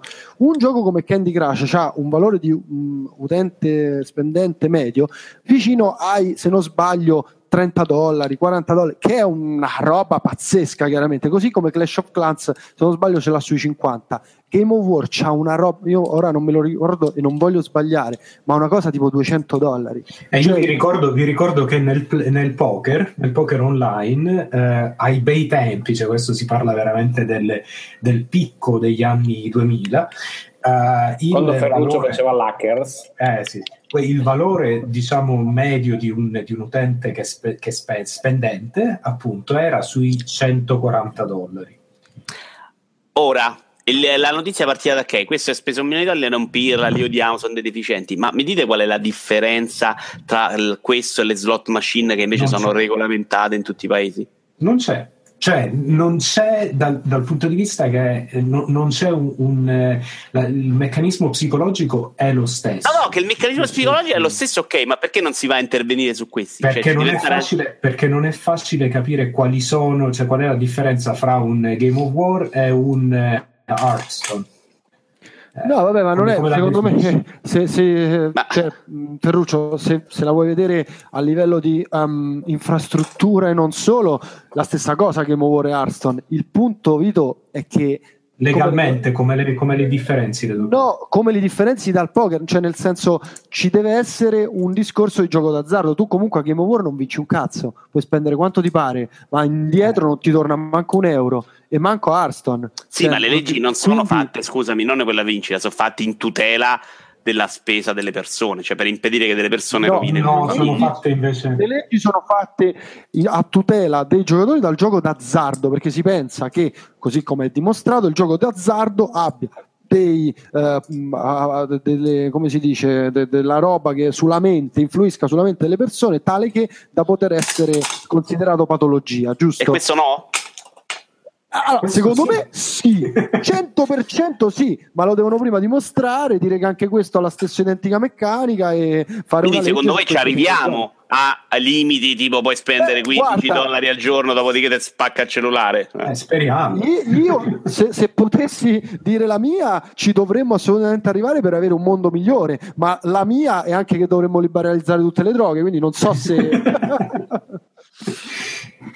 non lo dire a Ferruccio, guarda.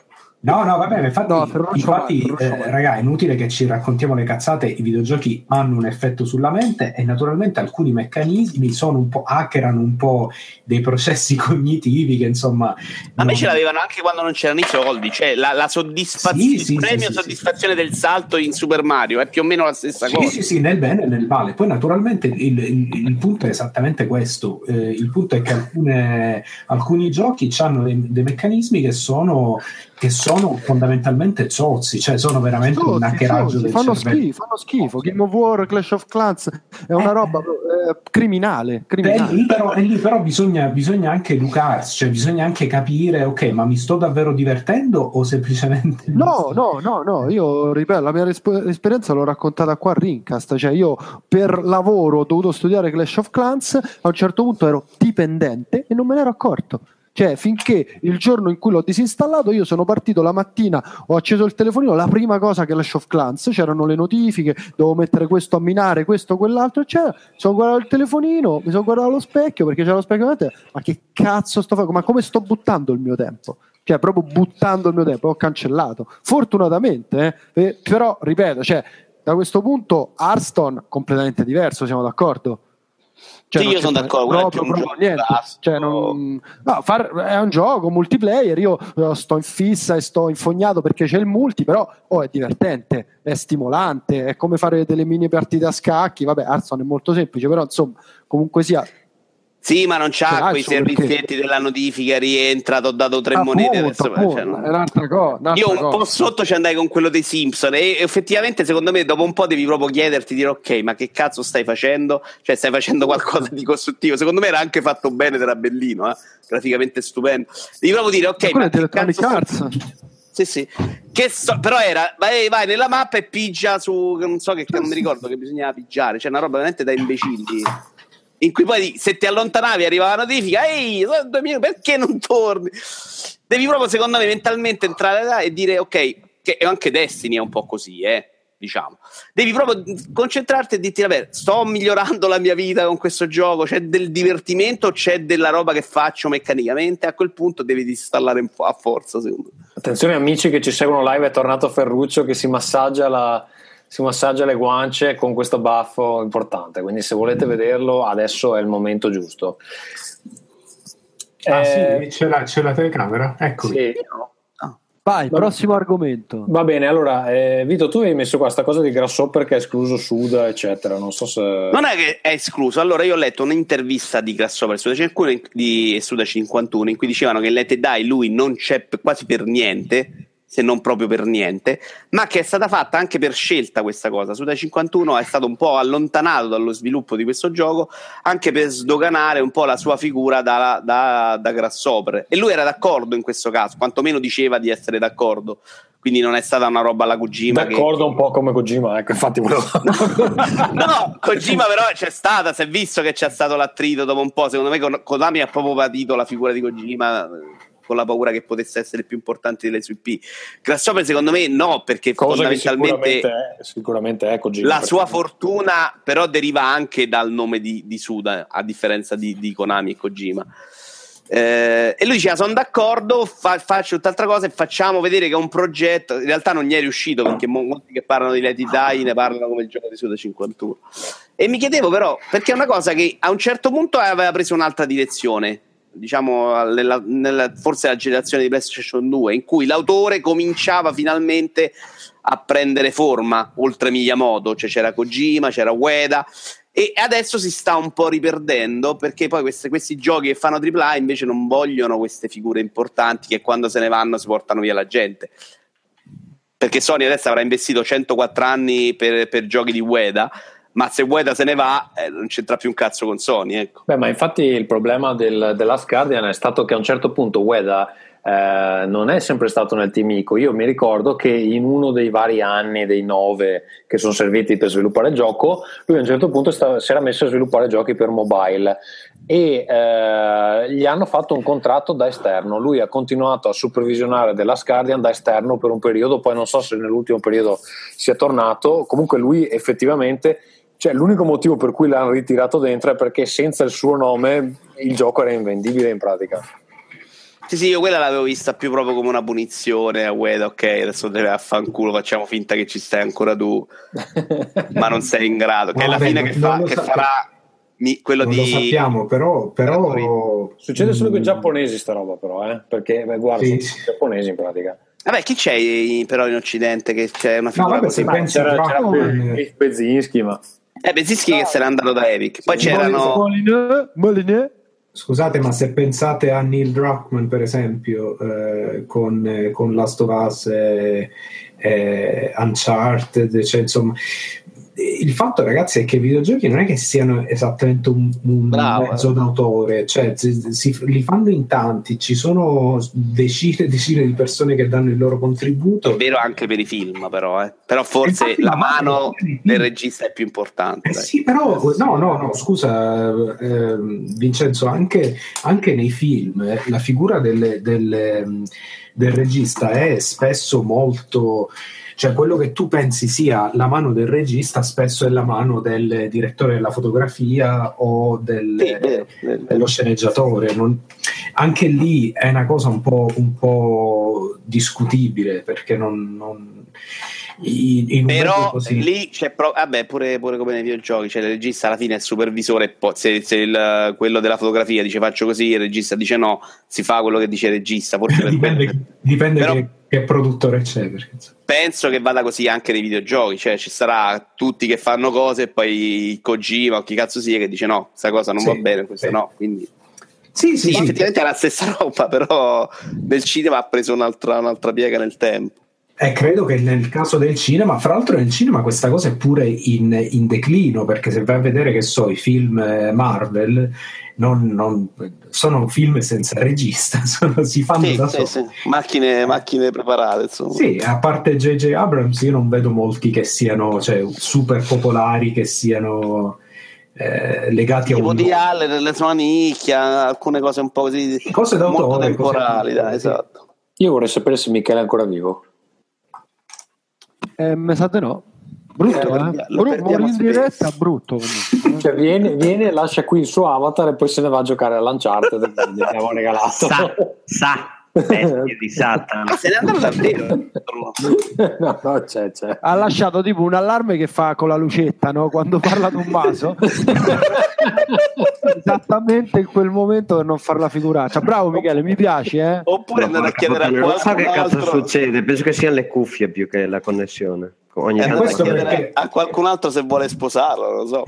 Questo perché come usi i tuoi soldi? Come li usi? Li usi per, per, per il podcast? No, eh, vedi. Eh, vedi? Hai voluto Uncharted e allora adesso non hai più le cuffie. Eh, niente, devo aspettare il Natale del duemiladiciassette. Va bene. Um...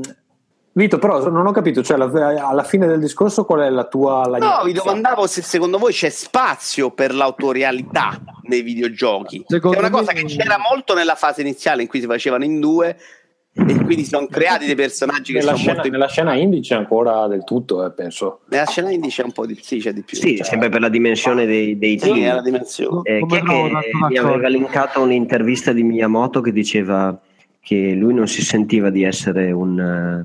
né un designer né un artista, lui diceva un creatore di, di prodotti, sì. Un creatore di prodotti, lui diceva finché i prodotti continuano a essere i videogiochi io mi reterò un creatore di videogiochi e cerco di dare il massimo, cioè se Miyamoto non va a pretendere di essere un designer o qualcuno voi che cazzo Suda, esatto, magari il Suda deve stare un po' tranquillo, eh, non deve agitarsi tanto. No, però guarda, in Giappone questa cosa te, te la dice anche Miyazaki secondo me, o fondamentalmente te la dice anche in Occidente qualcuno che, che veramente fa cose artistiche vere, cioè quello, quello che fa veramente un po' di arte con questo nome ci si avvicina ti dirà sempre no io faccio roba Ro- roba di commercio, ecco. Sono magari lo, lo chiedi a che cazzo ne so Gigi D'Alessio e ti risponde sì facciamo arte noi o, o Christian De Sica che continuano eh a chiamare Neri Maestro perché secondo loro è Neri Parenti Maestro perché secondo loro è uno che, no. che... perché gli ha insegnato le tabelline probabilmente no perché sono convinti nel loro mondo, sono convinti che sia un genere, quindi su questo non lo so. Miyazaki mi sembra che nel, nel documentario dicesse proprio questo anche lui, e Miyazaki se non è lui un artista fondamentalmente no, eh. sono pochi, ecco. Beh, sicuramente uno che va a dire delle parole brutte a però, cioè, secondo dei me... ricercatori, eh. Ma a, parte, a parte tutto adesso si è parlato di sta roba qua, ma Let It Die qualcuno l'ha visto, l'ha giocato, no? Perché le recensioni erano a me è sempre sembrato è una merda. Devil's Third io l'ho provato, ma guardate che chi, chi ci è andato sotto è uno che lo stanno, lo stanno anche apprezzando molto, anche se è un gioco probabilmente piazzato lì un po' un pezzettino adesso e poi vediamo. Ma io non ho capito, ma c'è che il modello com'è? Free to play, no? Free to play roguelike. Okay. Però per il momento il discorso, soldi, il discorso soldi c'è pochino, cioè è costruito con quella base, secondo me Simone riconoscerà esattamente la struttura preparata per farci entrare dentro. Secondo me è un T C G, vero Tommaso? Ecco, io non sono d'accordo con Mottura che diceva che, che dai, sia meglio e più poetico di The Last Guardian, ecco, questo, questo voleva, Mottura che voleva The Last Guardian e free to play, ricordiamolo anche. Bravo, e io non sono d'accordo, io non sono proprio d'accordo, come dice Razzi, non sono d'accordo. Questo non credo. Va bene. Quindi non lo so se c'è, c'è, c'è spazio, se non ce n'è più. In realtà Murino, nonostante la fama di Cazzaro, continua a portare avanti il suo nome anche con giochi un po' discutibili, però che secondo so? me, cioè, al di là del fatto che per carità alcune personalità si sono riconosciute, autori di videogiochi, registi di videogiochi, quindi c'è cioè, gente a cui si deve il successo um, artistico e non solo di un videogioco, e trovo però che il videogioco tra le arti che abbiamo citato, quindi cinema eccetera, sia veramente quella meno personale, più corale, cioè comunque sia veramente questa affermazione del um, uh, sì ok un videogioco viene fatto da una determinata persona che poi se il programmatore dice eh, no io lo faccio così arriva lui e dice lo faccio colà. Uh, è vero, ma fino a un certo punto, cioè è, uh, il videogioco è veramente una roba fatta da tutti quelli che ci lavorano, che ci mettono del loro io però a poco so, a poco non... e la sì, visione di quello che sta in testa, in cima, non è che secondo, anche e soprattutto perché di solito questi che stanno in testa sono programmatori, quindi eh, loro ma sai, sai qual è, esatto, sai qual è il punto? È che quelli di cui parliamo noi grossi fondamentalmente sono i film Marvel dove non esatto, può... cazzo. E, e, e, ed è questo anche il motivo per cui c'è semplicemente un altro tipo di cosa, è una di quelle robe che devono per forza essere un po' quadrate, un po' prestampate perché altrimenti non farebbero soldi e quindi lo, lo segano l'identità, non tanto perché il videogioco c'ha mille persone che fanno una cosa. Però Cioè, guarda anche questo, prima avete parlato degli indie e negli indie dite è ancora rimasta la persona, la persona dietro, la personalità di chi fa il videogioco. Questo è vero chiaramente quando si tratta di uh, Flow, Flower, Genova Chen, eh, anche uh, Blow, dai Blow, ok, però a bassi livelli, cioè quando il videogioco è fatto da poche persone, quindi nel campo indie molto spesso non c'è neanche il game designer. Cioè eh, un videogioco è fatto da, di solito, il programmatore che se ne esce con l'idea, e visto e considerato che più o meno tutti si sentono in grado solo perché l'hanno giocati, poi questo non è vero chiaramente, e se ci fosse un designer sarebbe meglio, però molti videogiochi escono fuori da... Cioè, il game design non esiste, cioè è solo un team che fa quel videogioco là. Sì, ma... Oh, quindi è vero gli autori, io dico che è un po' una roba. Scusa, sei entrato in fase Transformer. Sì. Eccomi, sono Optimus Prime. Dicevo, secondo me è una roba, allora, sicuramente molto più nipponica che europea, perché ce ne sono più lì che qui, e fondamentalmente non dico che non è vera, perché poi sicuramente sarà stata vera, eh, ci mancherebbe, però non così importante il videogioco. Guarda che hai sempre la voce robotica. Sì, no, infatti io te l'ho detto, tu hai detto ah, sono eh, questo è il cazzo. Livello di rispetto del, del leader.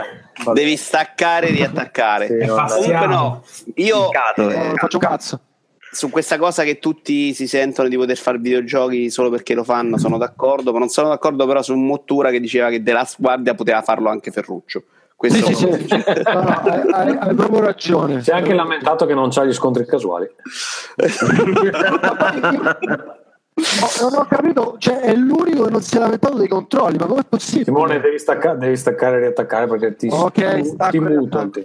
E infatti parlando, cioè passiamo adesso dopo tutti questi pipponi sul, eh, su, sull'autorialità, cominciamo a parlare di un videogioco. Devi, però prima, prima amici devo battere le mani.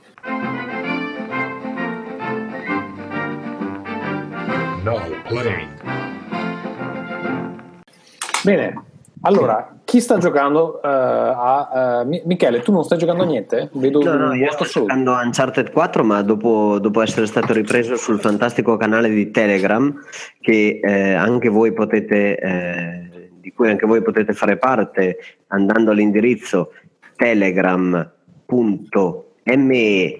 barra Rincast, eh, sembra, sono sembra stato ripreso perché il gioco, il gioco come al solito è, è, è un gioco lungo, quindi ne ho una visione parziale, ma ne ho una, finora una bellissima visione, quello e la droga pura che è eh, Picross tre D S eh, Round due, mi sembra che si chiami il nome completo, che è una, veramente la, la droga, cioè dovrebbe essere proibito da Gentiloni, il nostro nuovo grande presidente del Consiglio, eh, perché quello incita alla violenza, non Menant due dei bei tempi.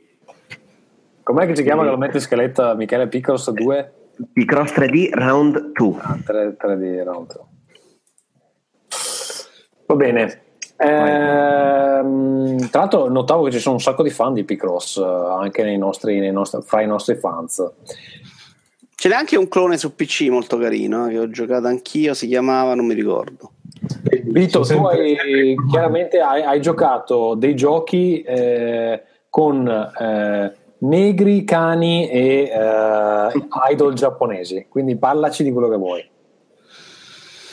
Eh, no, quindi la sguardia non lasciamo alla fine, faccio parlare Ferruccio, dai. Il gioco, io... gioco, gioco che Marco Mottura ha odiato. Esatto, perché, perché voglio schierarmi contro Marco Mottura. Allora, no, facciamoci due risate su Final Fantasy quindici che sono a quindici ore, quindi magari ne riparliamo. Lo sto giocando solo io? Sì. Cioè nessun altro di voi è ricchione, per dire. Vabbè. Eh... Tra l'altro scusa, gira voce che sarà in sconto anche questo sul P S N, quindi eh, deve essere subito prima di Natale, quindi tenete. Ma che cazzo me ne frega, io sono così, sono spirito libero. Allora, è un gioco strano, è tornato Simone, sì? Sì, sì. Ah, è un gioco strano e, e devo dire che a me questa ambientazione gotico moderna piace un sacco. È anche bello da vedere e tecnicamente mi ha sorpreso perché rispetto alle demo gira bene su PlayStation quattro non Pro. Eh, il combattimento non è così brutto, la storia non ci si capisce un cazzo perché evidentemente ah, ho visto anche film io, ma probabilmente pensano che uno ha visto il film, ma, letto il film. Chista, ma, come... ma a me il film non è neanche dispiaciuto per te. Okay. Ma c'è, aspetta, aspetta, c'è un film di Final Fantasy quindici. Sì, sì, c'è, c'è un'anteprima sì, sì, sì. che è anche molto importante, che si chiama tipo Kingslave. In Kingsglaive, in cui c'è l'Audi della Madonna, che tra l'altro l'Audi ha messo in vendita a seicento milioni di dollari. e, no, davvero, eh? quattrocento cinquecento mila dollari mi sembra. Sì, non milioni, però, scusa. Vabbè, scherzavo. Ah. Eh, ma ha un ritmo e, e un modo di essere e, e alcune scelte, anche delle scelte secondo me intelligenti e, e piuttosto nuove, tipo il recuperare esperienza solo alla fine della giornata, uh, e poi non mi viene... ah ok arrivare nei locali per fare le cacce, insomma è una specie di, di, di viaggio verso Xenoblade come forma di J R P G, cioè perde molto del Final Fantasy. Se gli davano un altro titolo non lo riconoscevi come Final Fantasy. Poi ha delle scelte che sono assolutamente fuori di testa, cioè perché fa- è come se tu fai G T A che quando ti muovi in macchina solo col taxi, che questo fai, ma sicuro che, che almeno che tu non, non sei già stato in un punto e quindi paghi, paghi tra l'altro dieci monete per arrivarci, tu monti in macchina e lui fa il viaggio, e i viaggi sono lunghi, ma tipo quattro cinque minuti. Scrivevo su Twitter: devo trovarmi un hobby per quando mi sposto in Final Fantasy quindici, perché tu sei veramente lì. Io leggo Twitter, leggo giornali, faccio altre cose, ti, ti dà la possibilità di andare in negozio, ma li fai lunghi. Anche i viaggi a piedi, che poi dal terzo capitolo e non dal primo, che sono deficienti, perché hai risolto il problema con i Chocobo, dammeli subito, non al terzo capitolo, sono pesanti, perché tu per fare trecento metri ci metti un minuto e mezzo, due minuti, un minuto e mezzo, due minuti per andare a fare quello che ti fa. Sono tanti in un videogioco, sono troppi in un videogioco, anche se poi quella cosa che vai a fare è bellissima. E nel mezzo non c'è proprio un cazzo, cioè ci sono grandi deserti, grandi pianure, grandi... Vabbè, evidentemente, siccome comunque tra l'altro non è nemmeno tanto lungo per essere un Final Fantasy, mi dicono che lo finisci in venticinque ore, no? Ma sì, pe- penso venticinque devi tirare e essere anche forte, secondo me, ho visto trentotto quaranta. Ok, no, ah, magari, quindi, magari per riempire... Tre combattimenti, Tommaso, però è questa la cosa che non capisco. Cioè a quindici, a dopo quindici ore, diciassette ore, io ho capito adesso che c'erano i punti vita massima che non erano diversi dai punti vita, quindi secondo me c'è qualcosa che non va. In tutto questo non riesco a dire che sia un gioco orribile, sicuramente è un gioco fatto da dei tossici malati di mente che dovrebbero prendere a bastonate e che non, non sanno come, come stare al mondo. Però tutto sommato alcune cose le fa bene, lo stile ce l'ha e vediamo dove va a parare. C'è un gioco giapponese? No, eh, non, non è meno, ti assicuro che è una roba che... No, ma di solito i giochi giapponesi c'hanno sempre sta cosa tipo che fanno il novantacinque per cento bene e poi il cinque per cento è completa follia. No, con queste le percentuali direi che no, magari novantacinque per cento ah, bene. Beh, ma dico, delle scelte, no? C'è un bellissimo ristorante in riva al mare, bello, in un paesaggio che è bellissimo, ma per arrivarci tu c'è una passerella che veramente sono due minuti di cammino, e, e due minuti andare e due minuti a tornare, la devi fare quaranta volte perché lì c'è un tizio che hanno messo alla fine della passerella che ti dà delle missioni secondarie che tu vai a fare, però sì, due minuti vai, due minuti e torni, monta in macchina, autoload automatico, quattro minuti di viaggio che tu stai lì e giochi su Twitter, poi, poi scendi, fai un minuto di combattimento, rimonti in macchina, poi quattro minuti vai a dormire. Ha un ritmo, sì. Persona c'aveva una cosa simile nei suoi momenti, quelli non di combattimento scolastico, ma erano ritmati. Questa è una roba proprio che dice, vabbè, se stai morendo, che hai deciso che della tua vita non vuoi fartene più niente, vai avanti con Final Fantasy quindici, cioè qui ci vuoi morire dentro. Vito, ti interrompo un secondo, Simone ci devi lasciare. Sì, diserto il giochi giocati, visto che sto giocando tutti i giochi di cui parlerete voi e poco altro, se non roba in V R. Saluto tutti gli spettatori e, come ha detto Tommaso, diserto, quindi con grandissima, insomma, con vergogna, con vergogna, te con vergogna. Sì, sì, sì, il sì, tuo tugurio di... Ma io ti voglio sempre bene finché sei hai, hai spesso la vita ah, e te ne devi andare. Dopo che ti ho dato i soldi sicuramente non mi vorrei più non devo smettere di fingere no. dopo. Ciao a tutti, ciao, ciao. Ciao, ciao. Ciao.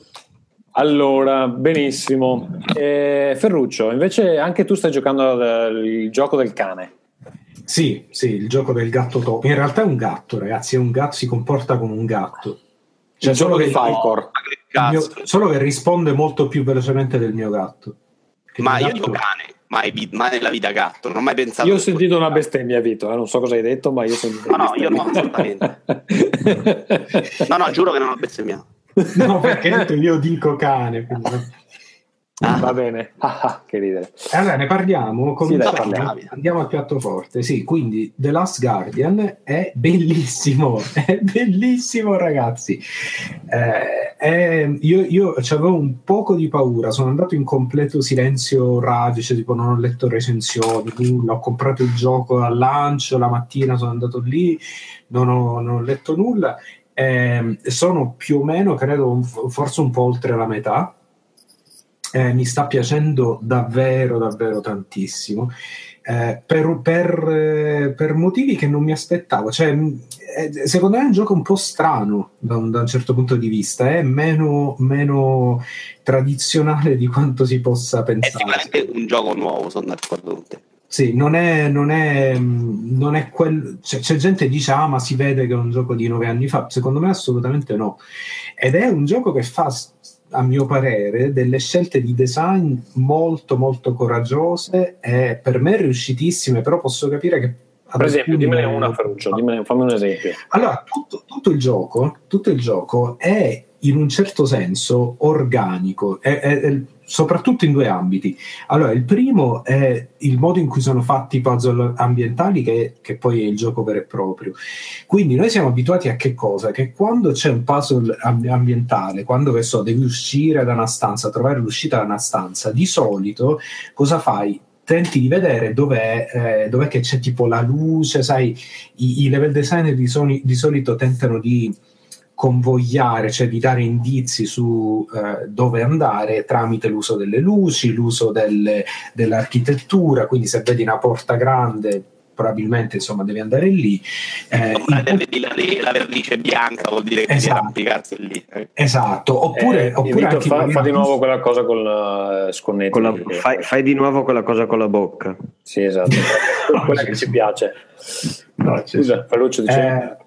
Sì, oppure che so, se vedi una fila di finestre, di solito l'unica che ti può, che, dove devi andare è quella aperta, ci sono di solito queste convenzioni qua. Ora, questo gioco non fa niente di tutto questo, gli ambienti sono costruiti come se fossero architetture vere, quindi eh, devi davvero guardarti in giro, devi davvero esplorare l'ambiente per capire dove andare, devi guardarti attorno, è abbastanza naturale trovare dove andare e trovare la soluzione di questi puzzle ambientali, però è fatto con un, in maniera così organica, in maniera così elegante, che è, secondo me è davvero qualcosa che avevo visto forse solo in ICO.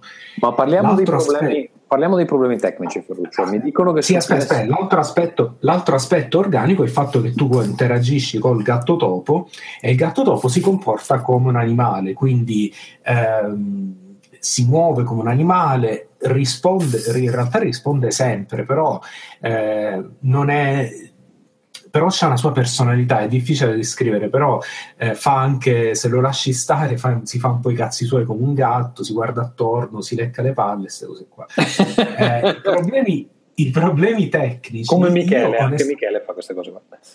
Eh sì, è un contorsionista.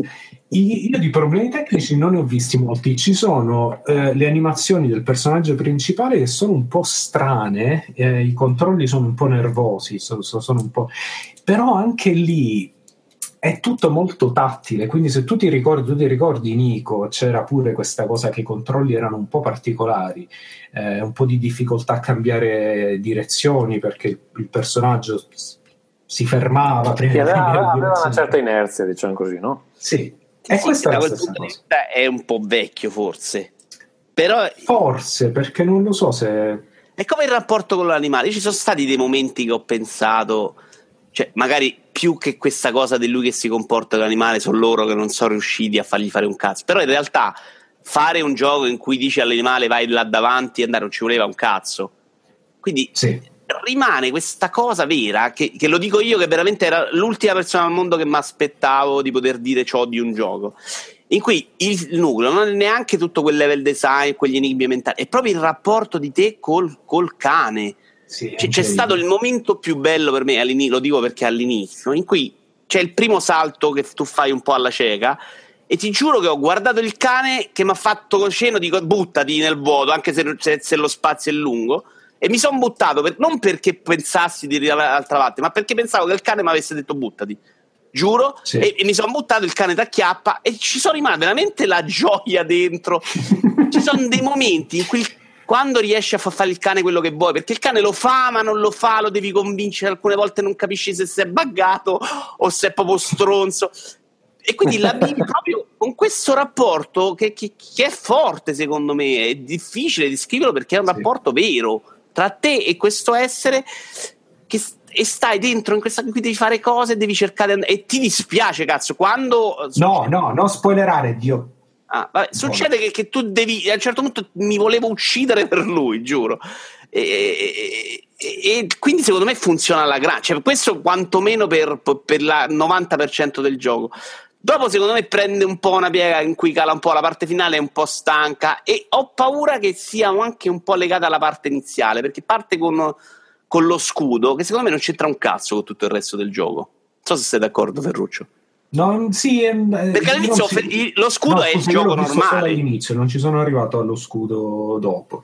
L'ho no, visto no, lo scudo all'inizio dico, però quella parte dello scudo all'inizio è gioco normale, cioè, è, un è un po' debole, sì, è un po' debole. Esatto. Dopo cioè, sì, è, ed, è appunto, diventa... ed è molto ed è molto digitale, molto tipo giusto o sbagliato. Cioè, esatto. Cioè... Dopo quello scudo te lo tolgono subito e diventa un gioco invece di te che devi andare lontano, devi, devi cercare di scappare con questo cane.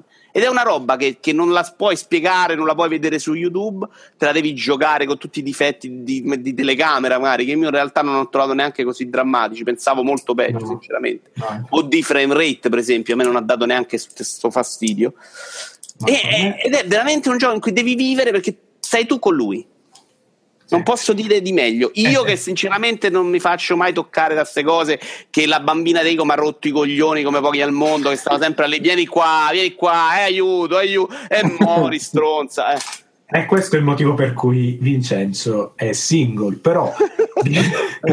no, no, però sai cosa? Ci sono anche dei, dei, dei dettagli in questo gioco che per me sono qualcosa di incredibile. Per esempio, non so se hai notato, il modo in cui si muove nello spazio questo, questo cosone è pazzesco. Io non ho visto una sola volta la coda, per esempio, fare clipping da qualche parte, non ho, eh, non ho mai visto lui, per esempio, entrare con la testa in un muro. Cioè, vedere stessere enorme che si muove in stanze piccole fa impressione, perché è di una, natu- di una naturalezza veramente mai vista. Eh, e Ma da questo punto è, di vista è un naturale, in realtà è proprio l'impressione che sia un animale in difficoltà che, che deve sì, muoversi sì. nello spazio stretto. Era difficile gestire la telecamera perché se vuoi far muovere sto coso senza spazio intorno, sì. quindi era voluta, però cazzo alla fine è riuscito sta sensazione di de- muoversi lui un po' troppo imbalsamato, te che, che dici cazzo vieni e lui però non ce la fa, cioè, sì. è una roba. Però, se è una cosa, se è una cosa abbastanza divertente, ho notato che la telecamera dà fastidio finché non accetti il fatto che devi eh, usare lo stick destro il meno possibile. Cioè, se ti fidi e lasci che la telecamera sia automatica, in realtà è molto meno frustrante. Io onestamente non mi ha mai dato fastidio in tutto il gioco, non so perché, cioè, magari io ho combattuto tanto con Tomb Raider all'epoca e quello. E in realtà l'ho letto da una parte e lo confermo, questo è il più bel Tomb Raider da anni e anni a questa parte. Posso? Posso? Ah. Sì, sì. E, la telecamera non è che aiuta il fatto che ci sono degli ambienti belli ampi? Anche? Non ce ne sono più così, cioè sono molti spazi chiusi. Molti... Ok, quindi sì, era possibile avere problemi alla telecamera. E l'altra, cosa, l'altra domanda che volevo sapere era, è un po' che sei tu stavolta la principessa? Sì. Rispetto a io, cioè, tu sei, sei tu, esatto, io sei tu la, la persona in difficoltà e lui ti vuole, eh, il gattone ti vuole aiutare, diciamo. Più o meno di no, sì. sa, secondo me sei più Yorda tu, però è proprio un rapporto invece più alla pari, perché poi ci sono dei momenti in cui sì, tu aiuti lui e i momenti in cui lui aiuta te, cioè dovete uscirne insieme, è veramente una cosa di coppia, è più un gioco cooperativo in realtà con questo cosone, ed è questo cosone che reagisce veramente come reagisce per un'intelligenza artificiale splendida, perché non è, non è stronza baccata ma non è nemmeno diretta che, che, che è la cosa più semplice del mondo, è una roba strana in cui sei combattuto nel dire cazzo se è un cane vero o è un cane che l'hanno fatto di merda, e come so i cani, perché il cane prova a dire portami quel fottuto bastone e lui arriva a un centimetro e se lo deve riandare a portare via, ecco, quella cosa là, cioè, no. Splendido, splendido, splendido. Eh, il, l'animale di uh, The Last Guardian è più intelligente del mio gatto, questo è sicuro. Bene, quindi, allora dico due cose sì. veloci io su un gioco di quelli free per, uh, che sono sul uh, P S Plus di questo mese, e cioè Stories The Path of Destinies.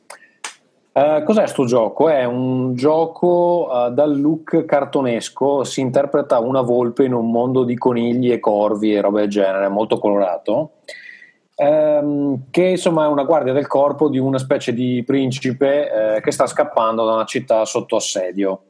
Uh, il gioco è, immaginatevi, una visuale un po' alla Diablo, um, e gameplay sì, una roba, cioè non è, non è un R P G alla Diablo, è un po' più action, una cosa un po' tipo magica potrebbe essere, no?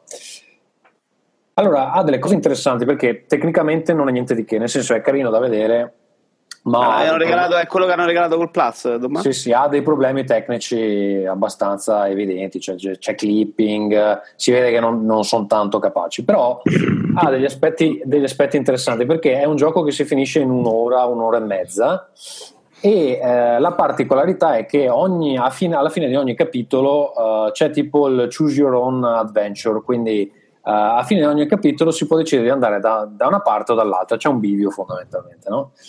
E a seconda di quello che, che, che si sceglie di fare succedono determinate cose. Per esempio uh, nella mia prima passata e unica, perché ho, ho, ho ricominciato la seconda adesso, um, c'era un punto dove mi diceva vai a recuperare l'arma che ti permette di distruggere l'universo o vai a salvare il tuo amico. Io sono andato dalla parte dove ti fa recuperare l'arma, il mio amico ha fatto una, brutta, ha fatto una brutta fine.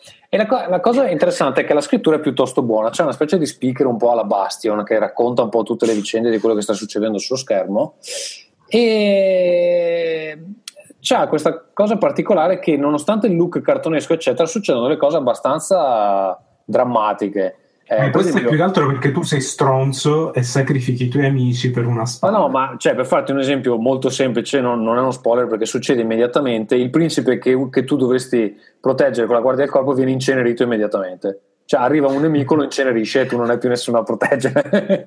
E quindi boh, succedono delle cose abbastanza strane. Il gameplay è interessante perché ehm, prende del, dei consigli dalla scuola eh, Platinum Games. Adesso immaginatevelo molto semplificato, però per dire il protagonista eh, quando mena i nemici eh, ha la parry come quella che c'è in uh, Metal Gear Solid Rising, cioè che devi fare il, l'avanti e premere un bottone per fare la parry in determinati momenti precisi. Secondo me non è male, e soprattutto adesso che ho iniziato a fare il secondo giro si capisce che comunque all'interno di questi livelli ci sono un sacco di uh, diciamo um, percorsi alternativi che si possono sbloccare facendo uh, più giri. In più, se si mette in conto il fatto che ogni volta che si sceglie un bivio diverso si va in un livello completamente nuovo, credo in totale siano tipo ventuno e uh, in un giro ne vedi sei sette, non so quanti ne vedi, quindi non so, è, ca- è molto carino. Siccome è gratuito uh, dategli un'occhiata se uh, l'avete scaricato senza però aver avuto il tempo di, di giocarci. Uh, basta, questo è quanto ho da dire su Stories The Path of Destinies. uh, Vito, manca solo Watch Dogs due, penso. Non tocca a Michele? Eh, ma non dai, sì, grazie. L'ho dimenticato, tanto c'è Mottura che vorrebbe intervenire, io intervenire. No, sul serio, ah, sentite? Sì, sì. Va bene, no, io volevo solo parlare velocemente di, di Picross e, e delle due cagate che ho visto di, di Uncharted. Eh, Picross tre D consigliato da, da Farenz, quel maledetto che lo sapeva. Eh, vabbè, Picross non so se l'avete mai utilizzato o mai giocato. Questa versione in tre D, in tre D è il um, secondo episodio che sfrutta il tre D. Io lo spengo sul, sul tre D S e lo uso in maniera normale, è già, è già sufficiente l'effetto di tridimensionalità che che il gioco deve dare. Eh, velocemente è un puzzle tridimenzio- tridimensionale con um, cubi di cui si vedono numeri presenti sulle, sulle facce. Questi cubi sono di due colori, gialli, arancioni o uh, blu, e determinano il tipo di um, colore che il cubo potrà avere. Attraverso l'ipotesi del, um, di quanti cubi ci possono stare in uh, una riga, li potete eliminare o colorare, a comporre mh, penso qualcosa come cinquecento disegni per tutto il gioco. Eh, il concetto è semplice e giocato alla difficoltà massima in cui lo sto giocando io diventa veramente un rompicapo da eh, tipo giocare a sudoku. Le meccaniche sono quelle, ecco, da sudoku, campo minato anche un po', no? Sì, sì, le meccaniche sono quelle con calcoli matematici non complessi ma eh, particolarmente compositi una volta raggiunta la, la il livello di difficoltà del ok, ci sono quattro opzioni, queste quattro opzioni sul campo orizzontale eh, causano otto opzioni sul campo tridimensionale e quindi eh, obbligano nella mente a ipotizzare quali sono eh, le possibilità prendendo un ramo eh, rispetto a un altro. Quindi è, è... Michele, sei così ingegnere che riesce a fare sembrare noiosi i giochi divertenti. Sì, sì, sì, no, io, io mi rendo, no, mi rendo conto me... che era un po' il cazzo, però eh, questo tipo di giochi non ha neanche la logica del divertimento, ha la logica più della droga, che è il motivo per cui è più pericoloso, della soddisfazione dell'avere completato un livello. Non so come dirtelo, è come se tu giocassi in, che ne so, in Last Guardian o, o in Uncharted quattro e facessi solamente eh, dei salti particolari o facessi solamente eh, la meccanica di un gioco fosse basata solamente sul eh, reward dato da un headshot particolarmente difficile, capito? Quindi ma è una cosa un po'... A sudoku, se la gente l'ha giocato, rende abbastanza bene, è quella roba là in cui sì, devi piacere carino, perderci la testa. Però Michele, sì, secondo sì, me sì. non è noioso, è, è che rende tutto esatt- esattamente molto da ingegnere, cioè non è complesso ma è composto. Io sono affascinato. Non lo dico con fare schifato, lo dico veramente, cioè, c'è una bellezza nel descrivere Picross in quel modo, che è un po' all'abittanti, ecco, di cui io sono stato... Sì, alla, sì. Penso, che, penso che probabilmente tutte le persone, compreso, compreso io, che apprezzano questo tipo di sfide, abbiano una componente di, di leggero autismo, perché appunto c'è la... la La... Ma non, non so, se mi dici che è molto difficile, non so cosa cambia nel livello no, di difficoltà, no, no. che hai meno nei, aiuti in, in, esatto, nei livelli di difficoltà hai meno aiuti e quindi hai eh, banalmente sempre minori eh, vie eh, per poter risolvere il puzzle, quindi alla fine è necessario seguire eh, nel massimo livello di difficoltà una sola, un solo modo di ragionare Eh, che ti viene lasciato, invece di averne diversi che banalmente ne potresti notare molti di più. Sì, sì, è come, e... è come la tabella del sudoku con più numeri dentro e che ti rende tutto più facile. Lo stesso, lo stesso concetto. Eh, a differenza di quello di prima, pare che non riesca, non ci sia un uh, D L C gratuito che invece avevano messo nel, nel primo, e mh, diciamo che Eh, è un gioco che resta, resta nella media di Nintendo e che purtroppo non riesco a immaginare su altre piattaforme, quindi è comunque uno di quegli ottimi prodotti eh, che Nintendo ha piazzato e non poteva mettere su nessun'altra eh, guarda io però consiglio neanche un... Sony o altri potevano avere ne consiglio di... un anclone su P C che è Excels, che credo costi una cazzata ed è più o meno quella roba là, non è così in tre D ma è quella roba là. Ok, benissimo, adesso ti... abbiamo fatto tutto? No, cioè io Watch Dogs due e Michele Uncharted quattro voleva dire due cose. Vai. Vado io Watch Dogs due, che è un gioco che non sto amando per niente, eh, perché intanto c'è il tono da Bella Fra, giuro, primo dialogo Bella Fra, è una roba è già morto. Eh, seconda cosa, sono andato in negozio di abbigliamento, sono stato comp- costretto a comprare dei pantaloni orribili, eh, da hipster del cazzo. E già la mi sono innervosito. Ha una trama che secondo me non ha eh, la, la, la, la verva cazzona di Saints Row, che poteva essere uno stilo, ma è uno che fa il cazzone giovane e in cui t- ogni tanto ci crede alla mister Robot. Costi, ste cose di F B I, C I A, super uh, com- come cazzo si dice, vabbè, insomma ste cose sotto banco, insomma robe tristi di hacker che vanno nello spazio, insomma una roba. La proprietà di linguaggio hacker nello spazio, la proprietà di linguaggio di Michele non è la stessa di beh, beh, sì, so. Volevo dire complotto, non mi veniva complotto, però voi potreste quindi aiutare. Hacker nello spazio ti è venuto in uh, sostituzione di complotto? No, nello spazio mi è venuto la missione, perché c'è una missione in cui stai nello spazio.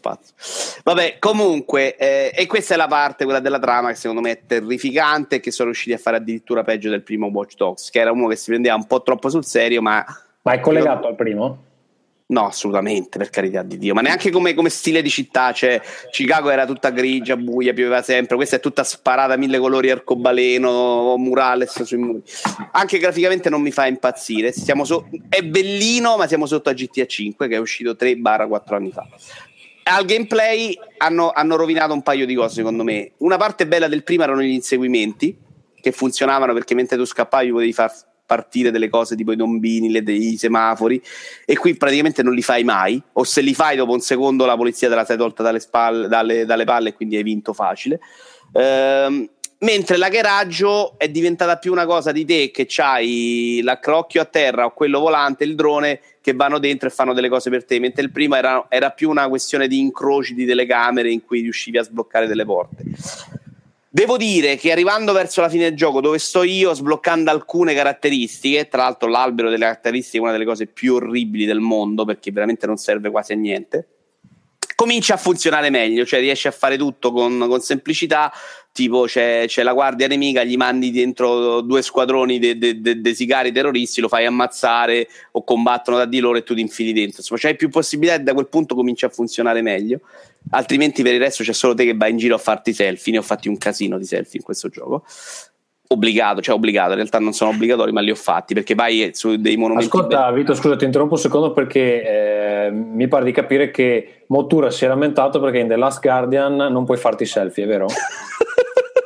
Credo di sì, tra l'altro, e io, e io non ero d'accordo, voglio dirlo. Marco, mi... sei con noi? Perché lo vedo, lo vedo loggato, ma ah. È venuto a vendicarsi, penso. Eh. Ah, ma io, io non ho mai detto niente di tutto ciò. Guarda che Mottura ha detto che della squadra era bello, se l'ascolto. Io ho sempre ripetuto questa cosa. Marco, stavo dicendo una cosa. Sa, sa. Chi è? Niente. Ah, stavo Bene. dicendo qualcosa che non mi ricordo. Di che stavo parlando? De, vabbè, le missioni, l'hackeraggio. Ah, la cosa che ho trovato insopportabile era che in G T A tu stai facendo una missione, vai dentro lì, qualsiasi cosa, ci sono dei nemici, gli spari, non è un problema, tu sei un terrorista, un cazzo di ladro, uno che viene dalla guerra. In questo ho fatto veramente fatica perché inizialmente non è che lui spinge solo sullo stealth, lui ti dice se vuoi fare lo stealth lo fai, se no spari esattamente come in G T A, ma tu sei un ragazzino del cazzo che fa battute da nerd con altri imbecilli, bella fra, vestito come un cretino, non ci sta che vai dentro una base e spari a tutti, secondo me, proprio come, come, come personaggio. Il problema è che se tu entri dentro un centimetro di un giardino nemico te sparano. Per violazione di domicilio c'è della gente che te spara e ti uccide. Beh, l'America, infatti. Mi sentite? Sì, ti sentiamo. Sì, sì, ciao, Marco. Sì. ciao, ciao, ciao, ciao. Ciao Marco. Marco, abbiamo fatto sapere a tutti che ti piace un sacco della Sguardia. Stai sereno. No, immag- immagino cosa avete, cosa avete detto in mia assenza. Vabbè, io con The Watch Dogs due ho finito e basta. Beh, ma ascolta Vito, in definitiva di cosa ti stai lamentando? Tu devi pensare che sei eh, che è un vecchio di merda, eh, oh, se sei un demo di sì. Però, è, però secondo me è pure un gioco di merda per giovani di minchia. Sei un, un nero in America eh, sotto la presidenza Trump, è ovvio che ti sparano appena entri nel giardino delle... No, no, sta cosa non ci sta, scusa. Tu entri in un giardino, un centimetro, qua anche in America ti dicono senti perché non esci? No, tu sei lì, no adesso faccio lo stealth, metto la telecamera e c'hai la possibilità di farli tutti esplodere, non lo fai per educazione, cazzo, se entro un metro per sbaglio nel giardino non mi devi sparare al cuore, cioè non va bene così. Era proprio una roba veramente che, che facevo fatica perché non funziona così, non, non è vero. E invece lì come e sbagli, non lo so, quindi, e quindi a un certo punto ho detto sai che c'è, ma vaffanculo, te mando i terroristi che è una cosa che puoi fare. Allora vedi che, che, che avevano ragione a spararti perché praticamente avevi delle, dei legami con l'ISIS. Sì, ce l'hai perché tu fai l'hacker e puoi mandargli contro delle bande veramente di galera, insomma delle bande di, di criminali. Però non lo facevo perché dico ma quello è un cristiano che sta a lavorare, sta lavorando, ma per quale motivo dovrei mandargli contro e farlo uccidere? Tanto Dio, provo ad hackerare la telecamera, sono hacker, non sono un mostro. E eh, però mi spari che appena, appena passo il giardino vaffanculo. E eh, dai. Va bene, ti scrivo ai terroristi. Noi in realtà avremmo finito, credo, però uh, Marco è venuto. Era solo, era, no, era solo un saluto per difendere no, Marco, il mio onore da qualsiasi... riguardo alla mia opinione su The Last Guardian. No, dico, scusa, l'avete visto... minacciata sta cosa, e quindi visto che noi ne abbiamo parlato bene, no, dacci anche il tuo punto di vista opposto. Una curiosità mia, eh, bravo, sì, una curiosità mia personale.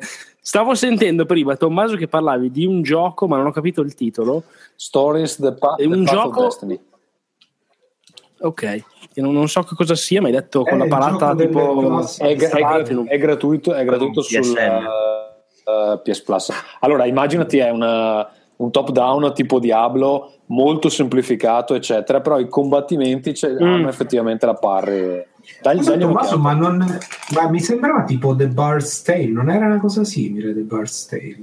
No, The Bard's Tale era un R P G credo. Ok.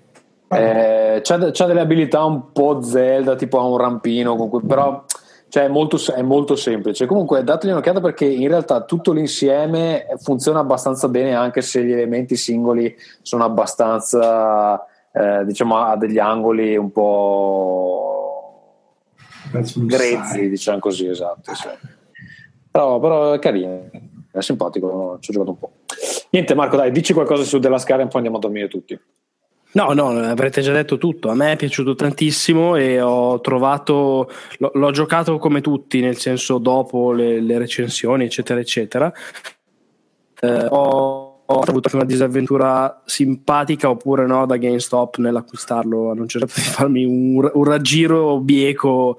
Adesso sono, sto, sto, sto discutendone con il servizio clienti di, di GameStop. Cioè perché... tipo, no, parliamone dai. Parliamone, ho, io ho Beh, prenotato la... Utilizziamo Rincast per i propri scopi personali. Sì, tra l'altro no, anche perché io tra l'altro di solito no, non è che sono eh. come quelli che si incazzano, ah GameStop la merda, a prescindere, boh, per me è un, è un negozio come un altro sinceramente. Eh, e... questo però non è vero secondo me, online sono bravi, però il negozio come un altro no, sono il male, sono... io invece lo dico. Ma bah, lo, non l'avrei ma detto fino, fino a Mottura. Prima di farci denunciare, sentiamo. No, niente, ho, ho acquistato la, la versione di The Last Guardian, quella la, la limited edition che avevo prenotato a giugno. Sono andato a ritirarla e semplicemente mi ero dimenticato di un pre-order che avevo fatto un anno e passa prima, perché mi avevano regalato um, per il compleanno del, del duemilaquindici de, una tesserina di GameStop con il credito, e avevo prenotato Mirror's Edge due, che poi mi sono dimenticato di andare a ritirare perché manco mi ricordavo di averlo prenotato. Sta di fatto che vado a ritirare The Last Guardian e mi dicono no, ma guardi, lei ha quest'altro gioco da ritirare. Dico no, guardi, non mi interessa più Mirror's Edge due, benissimo, eh, prendi, prenda pure il suo gioco. mi, mi dicono no, ma faccia questa offerta, solite robe di Game Protection eccetera. Poi cioè io li conosco, ho una, uno dei miei migliori amici fa lo store manager eccetera, le so le cose, non me ne fregava niente di fare nessun tipo di protezione eccetera, quindi ho detto no no no.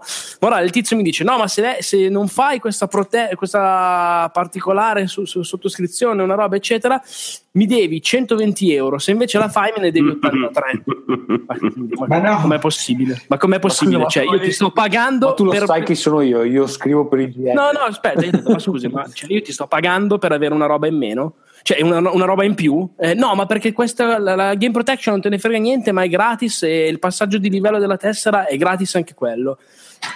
Eh ok, ma scusa, ma perché mi dovete regalare la roba che poi io neanche la voglio? Niente, ma rotti i coglioni, no ma falla, eh, perché sennò veramente mi devi centoventi euro, altrimenti me ne devi ottantatré. Vabbè, facciamola. Però non ero convinto, alla fine la faccio e gli dico ma guarda che io non voglio nessuna di queste promozioni. No no, no, no, no non le stai pagando. Io ho detto non le voglio pagare, ma non le stai pagando, sono gratis, è una cosa particolare eccetera. Pago, quindi do ottanta euro e dico scusa, ho una curiosità, ma eh, quanto tu avevo io? Qui? No, io ho detto ma io quanto avevo sulla tessera eh, per il pre-order di, di, di Mirror's Edge, che ripeto era una cosa lontanissima nei mesi, non mi ricordavo manco più di aver fatto. E lui mi fa, il figlio di puttana diciamolo, no beh la prenotazione standard cinque euro, vabbè, eh, io pago, esco, guardo ovviamente lo scontrino perché tutto questo mi sembrava estremamente fumoso, nel frattempo faccio una foto e la mando all'amico che lavora da GameStop, eh, che era in pausa pranzo, quindi mi ha risposto tipo un quarto d'ora dopo. E cosa vedo dallo scontrino? Che io su Mirror's Edge di euro non ne avevo cinque, ma ne avevo sessanta, e il tizio praticamente quella simpatica promozione che secondo lui era regalata me l'aveva fatta pagare ovviamente ventidue euro. Ovviamente sono rientrato, ho fatto un casino alla Madonna che urlavo in negozio perché detesto essere preso per il culo. E hai detto tu mi vuoi prendere per il culo? Sì sì, così certo.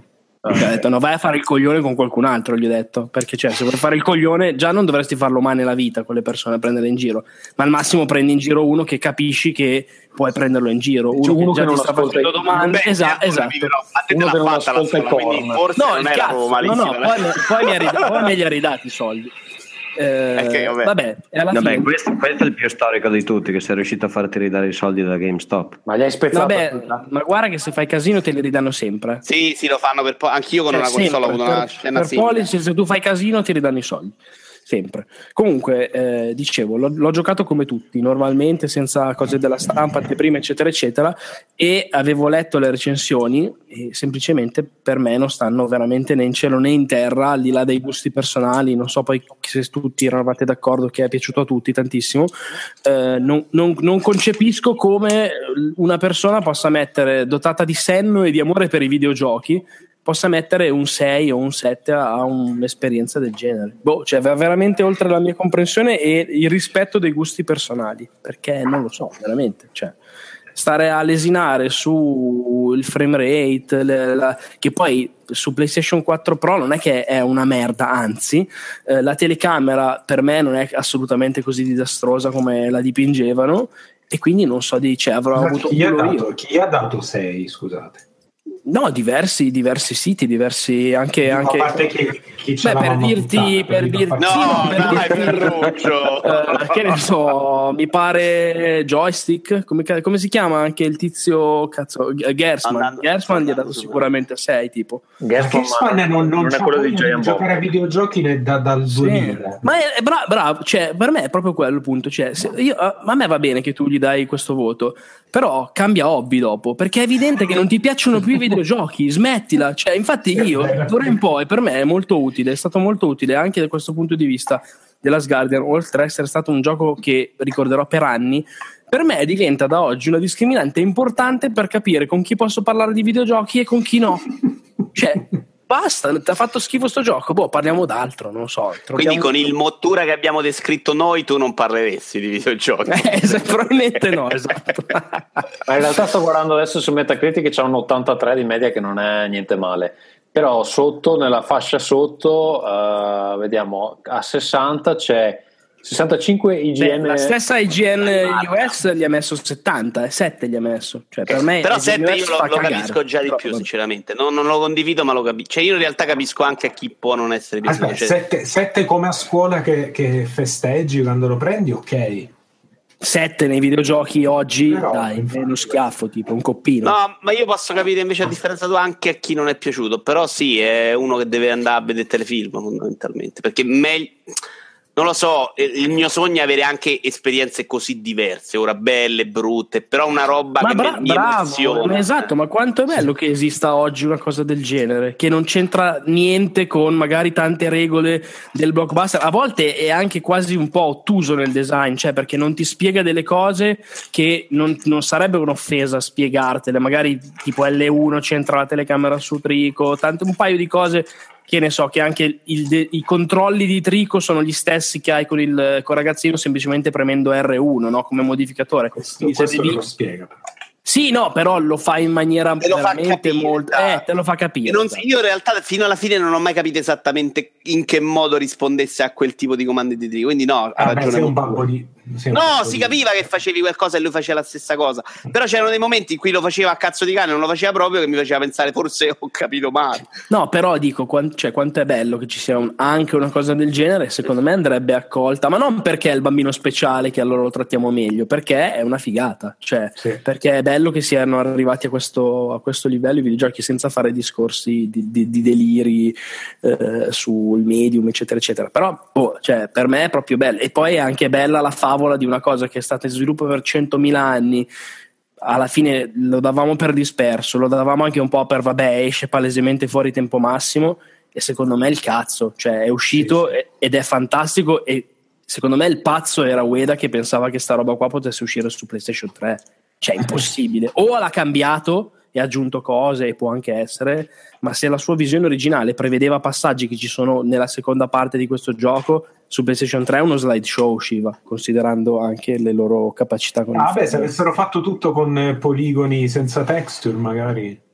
Eh, ma, fo- ma forse, però. Boh, comunque bellissimo. Cioè, se me, secondo me è proprio è, è tutto quello che mi aspettavo che fosse, e anche addirittura. No, io mi aspettavo molto, molto meno. Se non stavi Scusa, Marco, ma perché lo volevi fare free to play tu?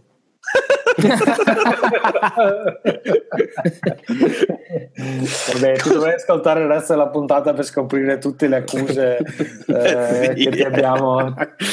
Va bene, allora la, l'ascolterò con piacere. Va bene, io direi che que- con questo finiamo, mi pare, giusto? Ferruccio, sì. Tu vuoi parlare eh, di Ratchet and Clank o ti sei rotto no, quello? No, no, no, vabbè, è bello. Beh, è bellissimo. Mi hanno detto che è bellissimo in quattro K.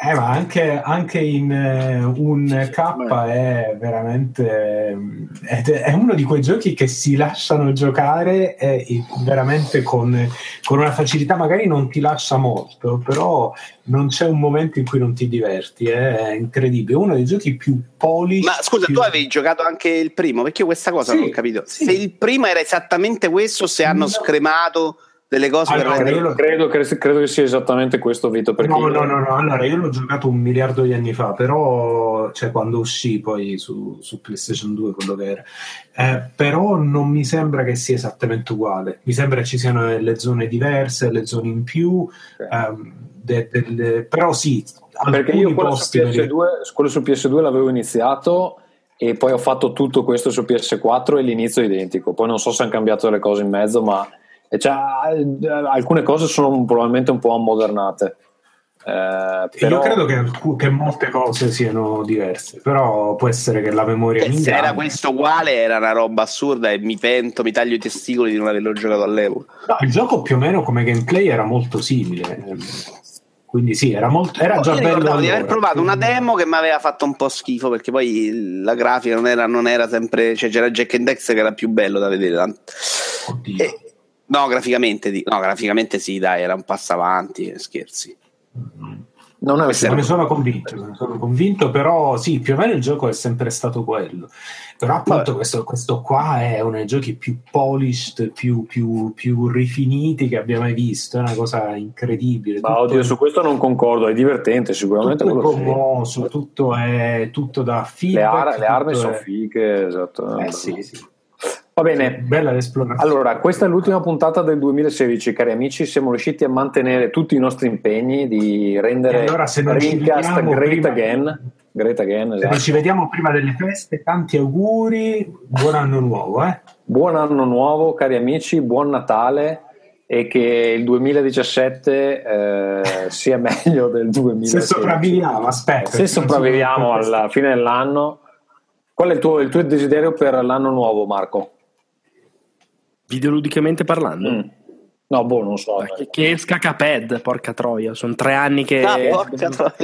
Che esca Beh, cosa? Cioè, Cuphead, quello ah, di Microsoft. Cuphead. Tu, Vito... No. Tre... Tu, Vito, che, che desideri hai? Io desidero tanto che Switch abbia successo e non ci credo niente. Stavo dicendo sì, poi altre. Io invece ci credo, io voglio che Switch abbia, a, abbia successo eh, e io magari. Ci credo, secondo me sarà perché Nintendo per ora le azzecca le cose, quindi ci voglio crederci. Per ora, spero per che ora qua. La... Non so. Eh, Michele, il tuo desiderio per il duemiladiciassette? Michele se ne arriva ogni tanto. Michele continua a andarci, non gli interessa partecipare con noi. Infastidito dal rumore di noi. Allora lo aggiungo io se Michele mi non sentite? Eh, ah, no, sì. Anna, ogni volta, donate, ogni volta Anna, a dormire. Io ce n'ho un altro, ne voglio dire un altro. Di, di, eh, che Capcom faccia tornare Resident Evil dov'era e secondo me questo ce la fa. Bene. Michele? Io Horizon Zero Dawn che non sia una cagata. Ecco, quello è un bel, un bel desiderio. Io vorrei, vorrei che il nuovo Mass Effect mi facesse provare le stesse emozioni del primo, ma non ci credo assolutamente perché non mi prende un cazzo questo qua nuovo. Perché, uh, sei, un uo- perché sei un uomo diverso e peggiore, questo. Esatto. In più uh, mi piacerebbe moltissimo uh, ricevere dei soldi senza lavorare, perché no? questo ve lo devo proprio dire, perché mi sono rotto i coglioni di lavorare e di cercare lavoro soprattutto. Metti la, tu- la tua pensione su Kickstarter. Esatto, farò un Kickstarter per finanziarmi la vita. Va bene, ehm, auguri a tutti cari amici, buonanotte, buon Natale, buon anno nuovo e ci risentiamo nel duemiladiciassette. Ciao, ciao, bye. Ciao. Ciao. Ciao.